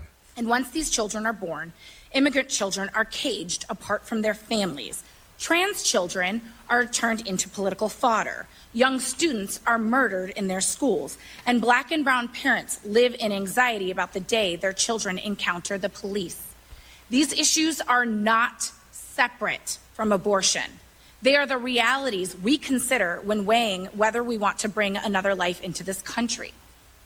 Wow, what an awful, awful, wretched human being. What a putrid, pathetic, and awful thing to say. Let's hear it again, just to see how awful she is. Her name is Tracy Sherman, by the way. Once these children are born, immigrant children are caged apart from their families. Oh, yeah, that, that's uh, bullcrap, by the way. Absolute bullcrap. Trans children are turned into political fodder. Uh, usually by the left, actually. In fact, always by the left. Young students are murdered in their schools. Okay, well, you know um, that uh, that has happened, but more children are murdered in cities like Chicago. Yeah, and by the way, the last uh, three major shootings were done by leftists and Black Lives Matter supporters. And black and brown parents live in anxiety about the day their children encounter the police. Yeah, the, oh, there it is. The old uh, police are the problem here. Uh, yeah, say that to people who live in inner cities like Baltimore. These issues are not separate from abortion. Wow. I mean, honestly, gobbledygook. It's just gobbledygook. It's nonsense. Nonsensical. You want to hear something else? My buddy uh, uh, uh, Rob Schmitt on uh, Newsmax just uh, retweeted this. San Diego is going to return to their mask mandate in the fall. Now, this, this comes on the heels of this headline as most schools across the country back in uh, in person learning. The detrimental effects of school lockdowns during coronavirus are showing themselves in real time high levels of student depression, developmental, and academic stunting. But you know what? To the Democrat Party, it's more about making political points and inspiring fear. Kids have the highest level of anxiety I've ever seen. Anxiety about basic safety, fear of what could happen. Colorado Elementary School counselor Susan Julian told the New York Times, which conducted a survey of 362 school counselors nationwide, the foundational skills for learning need to be retaught. Counselors describe many children as uh, frozen socially and emotionally at the age when the pandemic started. Something that we continuously come back to is that our ninth graders were sixth graders the last time they had a, normative, uh, un- un- uninterrupted school year. Developmentally, our students have skipped over crucial years of social and emotional development. Like those two shooters, one in Uvalde, Texas, and the other one in Highland Park, Illinois. They're 18, they were 16 when the, when the coronavirus hit and all the lockdowns. they were mentally ill. 94% of counselors surveyed reported heightened levels of anxiety and depression. 88% reported emotional control issues. 75% reported conflict resolution problems. In addition, 72% of counselors reported students regularly seeking uh, breaking classroom rules. 67% reported signs of low self esteem. 59% reported students having trouble making friends. Teamwork skills almost non existent. I said it would be years before we see how this is manifested with kids. But I believe in uh, Illinois and Uvalde, Texas, we already saw that. Here is a report from KUSI News about San Diego schools saying that kids are going to have to wear masks all over again in the fall. Parents who, who don't want to wear a mask indoors in school, are there any other options for them? For the fall, there are some options. They can go to our uh, school that's online. Um, they can opt not to return to the regular school, but to go to the school where they don't have to go to school at all other than via Zoom. Yeah, And- yeah that worked out so well. And, um, that's the easiest way for folks What who about don't the want summer to school? What if they were already enrolled in the summer school and now they get this mask mandate and they're n- not comfortable with wearing a mask? They really should wear the mask. Uh, and But if they're not comfortable, uh, You really should tape your mouth shut with duct tape. How about that? What should they do? they should just let make it known that they don't feel comfortable, and at that point, just yeah, how about take your mask and stuff it? How about that? You know, it's amazing what can be done when you just say no. It's amazing what can be done when you just say no. For instance, for instance, people just said no to the Department of Homeland Security and their Disinformation Governance Board. Yeah, they, they use the word disinformation like Stalin did in 1923. He created a disinformation board. And anybody who spoke out any way against his policies, they were sent to re education camps or they were murdered. DHS had announced the creation of the Disinformation Board in April to coordinate countering misinformation related to Homeland Security, focused specifically on irregular migration in Russia. Bullcrap. They're uh, they've changed their minds. We have uh, now had briefings on the relevant disinformation related activities of the department. We are not ready as of yet to provide recommendations on the department's most effective approach to disinformation threats, including commitments to increase transparency and protect civil rights, civil liberties, and privacy. Nonsense. Gobbledygook. However, at this point, we have concluded that there is no need for a disinformation governance board. Although I believe they said it was the most important thing we could do just a few months ago. Nina Jankowicz was named the disinformation secretary. She said it's deeply disappointing that mischaracterizations of the board became a distraction from the department's vital work, and indeed, along with recent events globally and nationally, embodies why it's necessary. No, it doesn't. Not one little bit. She says, I maintain my commitment to building awareness of disinformation threats and the trust the department will do the same, she said. Well, it's, it's done. And you know what happened? We just said no. So if your uh, kid's school says they need uh, uh, masks this fall, I would tell them very politely to suck it. Yeah, pretty much. Pretty much. And then, and then, by the way, if your kids end up going to school, uh, you might end up with this. This is a uh, uh, teacher, I believe, a third grade teacher with a new TikTok video. This is, I believe, posted by. Um, uh, I'm trying to remember the name of the group, but uh, anyway, um, uh, Libs of TikTok. Libs of- here, here's a teacher, so you might be better off not sending your kid. Here it is. I am an openly queer teacher. Now, I don't stand in front of my elementary t- students and be like, I like women, but I wear a bi flag watch band, bi flag bracelet. Who doesn't have a bi flag bracelet? In my classroom, I keep a rainbow flag. It's got Mickey Mouse on it because I love Mickey. But it's got Wow, you're a child. A You, li- you literally, you're a child. rainbow. My kids know what it means. This is me telling them I am a safe place to talk How about you tell the kids that two plus two equals four? without making a big deal out of being queer. Side note, I shaved the side of my head. Love it! Yeah, she's a child. Uh, she talks like a child. She's uh, been infantilized by society like AOC. She shouldn't be teaching children. Yeah. Let's take a break, shall we? You are listening to The Rob Carson Show.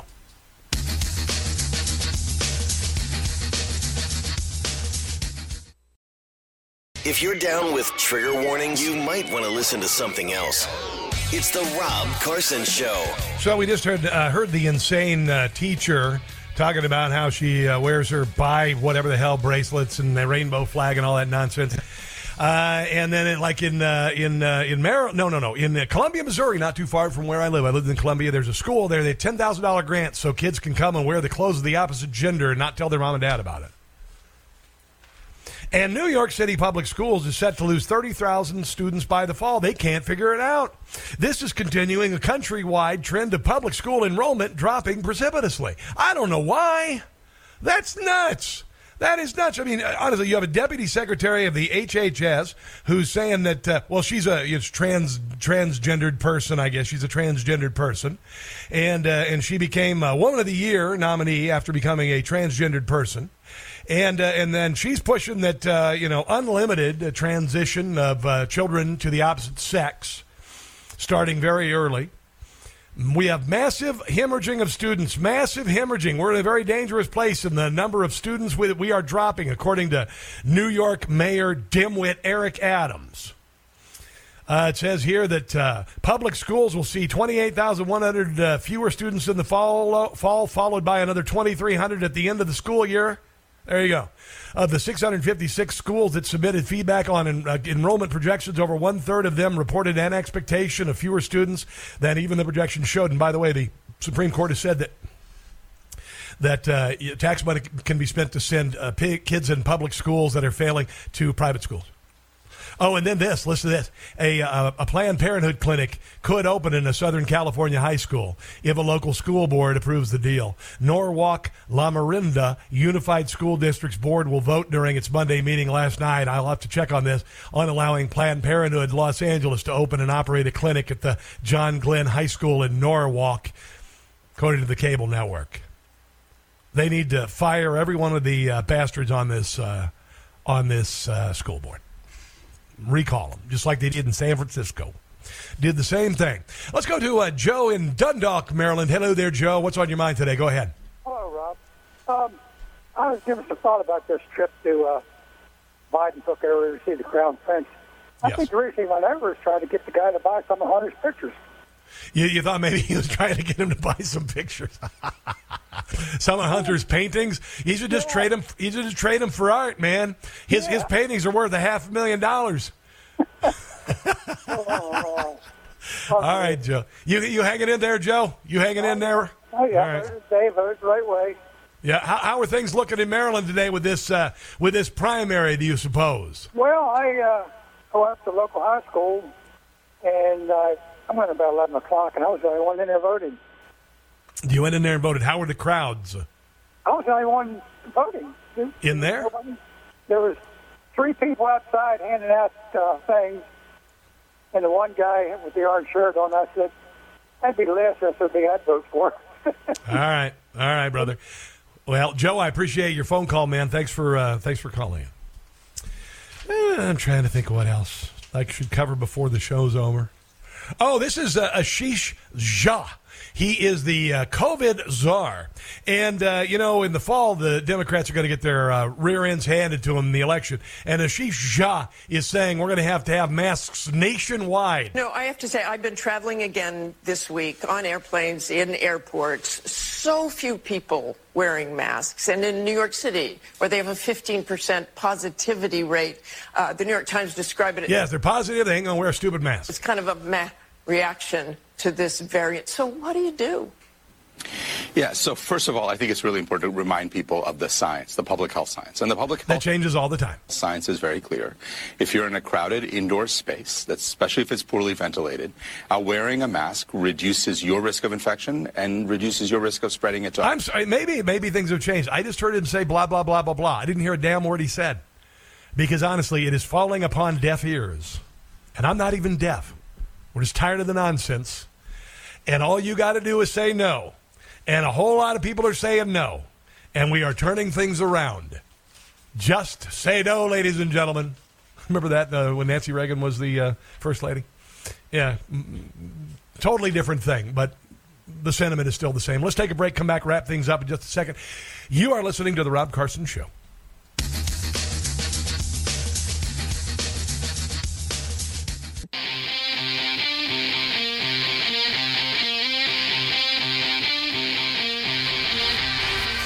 So, not only is today Breakfast Hispanic Day, which is uh, Taco Tuesday, uh, according to Joe Biden, Joe Biden's anniversary when he said this one year ago. Data shows that most of the price increases we've seen are were expected and, and they're expected to be temporary. Okay, he said last year on this day, it's one year anniversary, guys, we should buy something, but it's too expensive. Uh, he said that uh, inflation would be transitory. It wasn't going to stick around. Nobody's suggesting there's unchecked inflation on the way. It's un- highly unlikely that's going to be long term inflation that's going to get out of hand. Okay, and we are now. Uh, one year later, and my utility bill, by the way, I found out on the air this morning, has doubled for a $443 electric bill. Used to be 220 last year. Guys, have a glorious day. Check out the podcast. Go to newsmaxtv.com slash podcast to hear Dick Morris's amazing interview and the rest of the show. God bless you and your family and the unborn. And until tomorrow, whatever it takes, don't catch the stupid. See you then.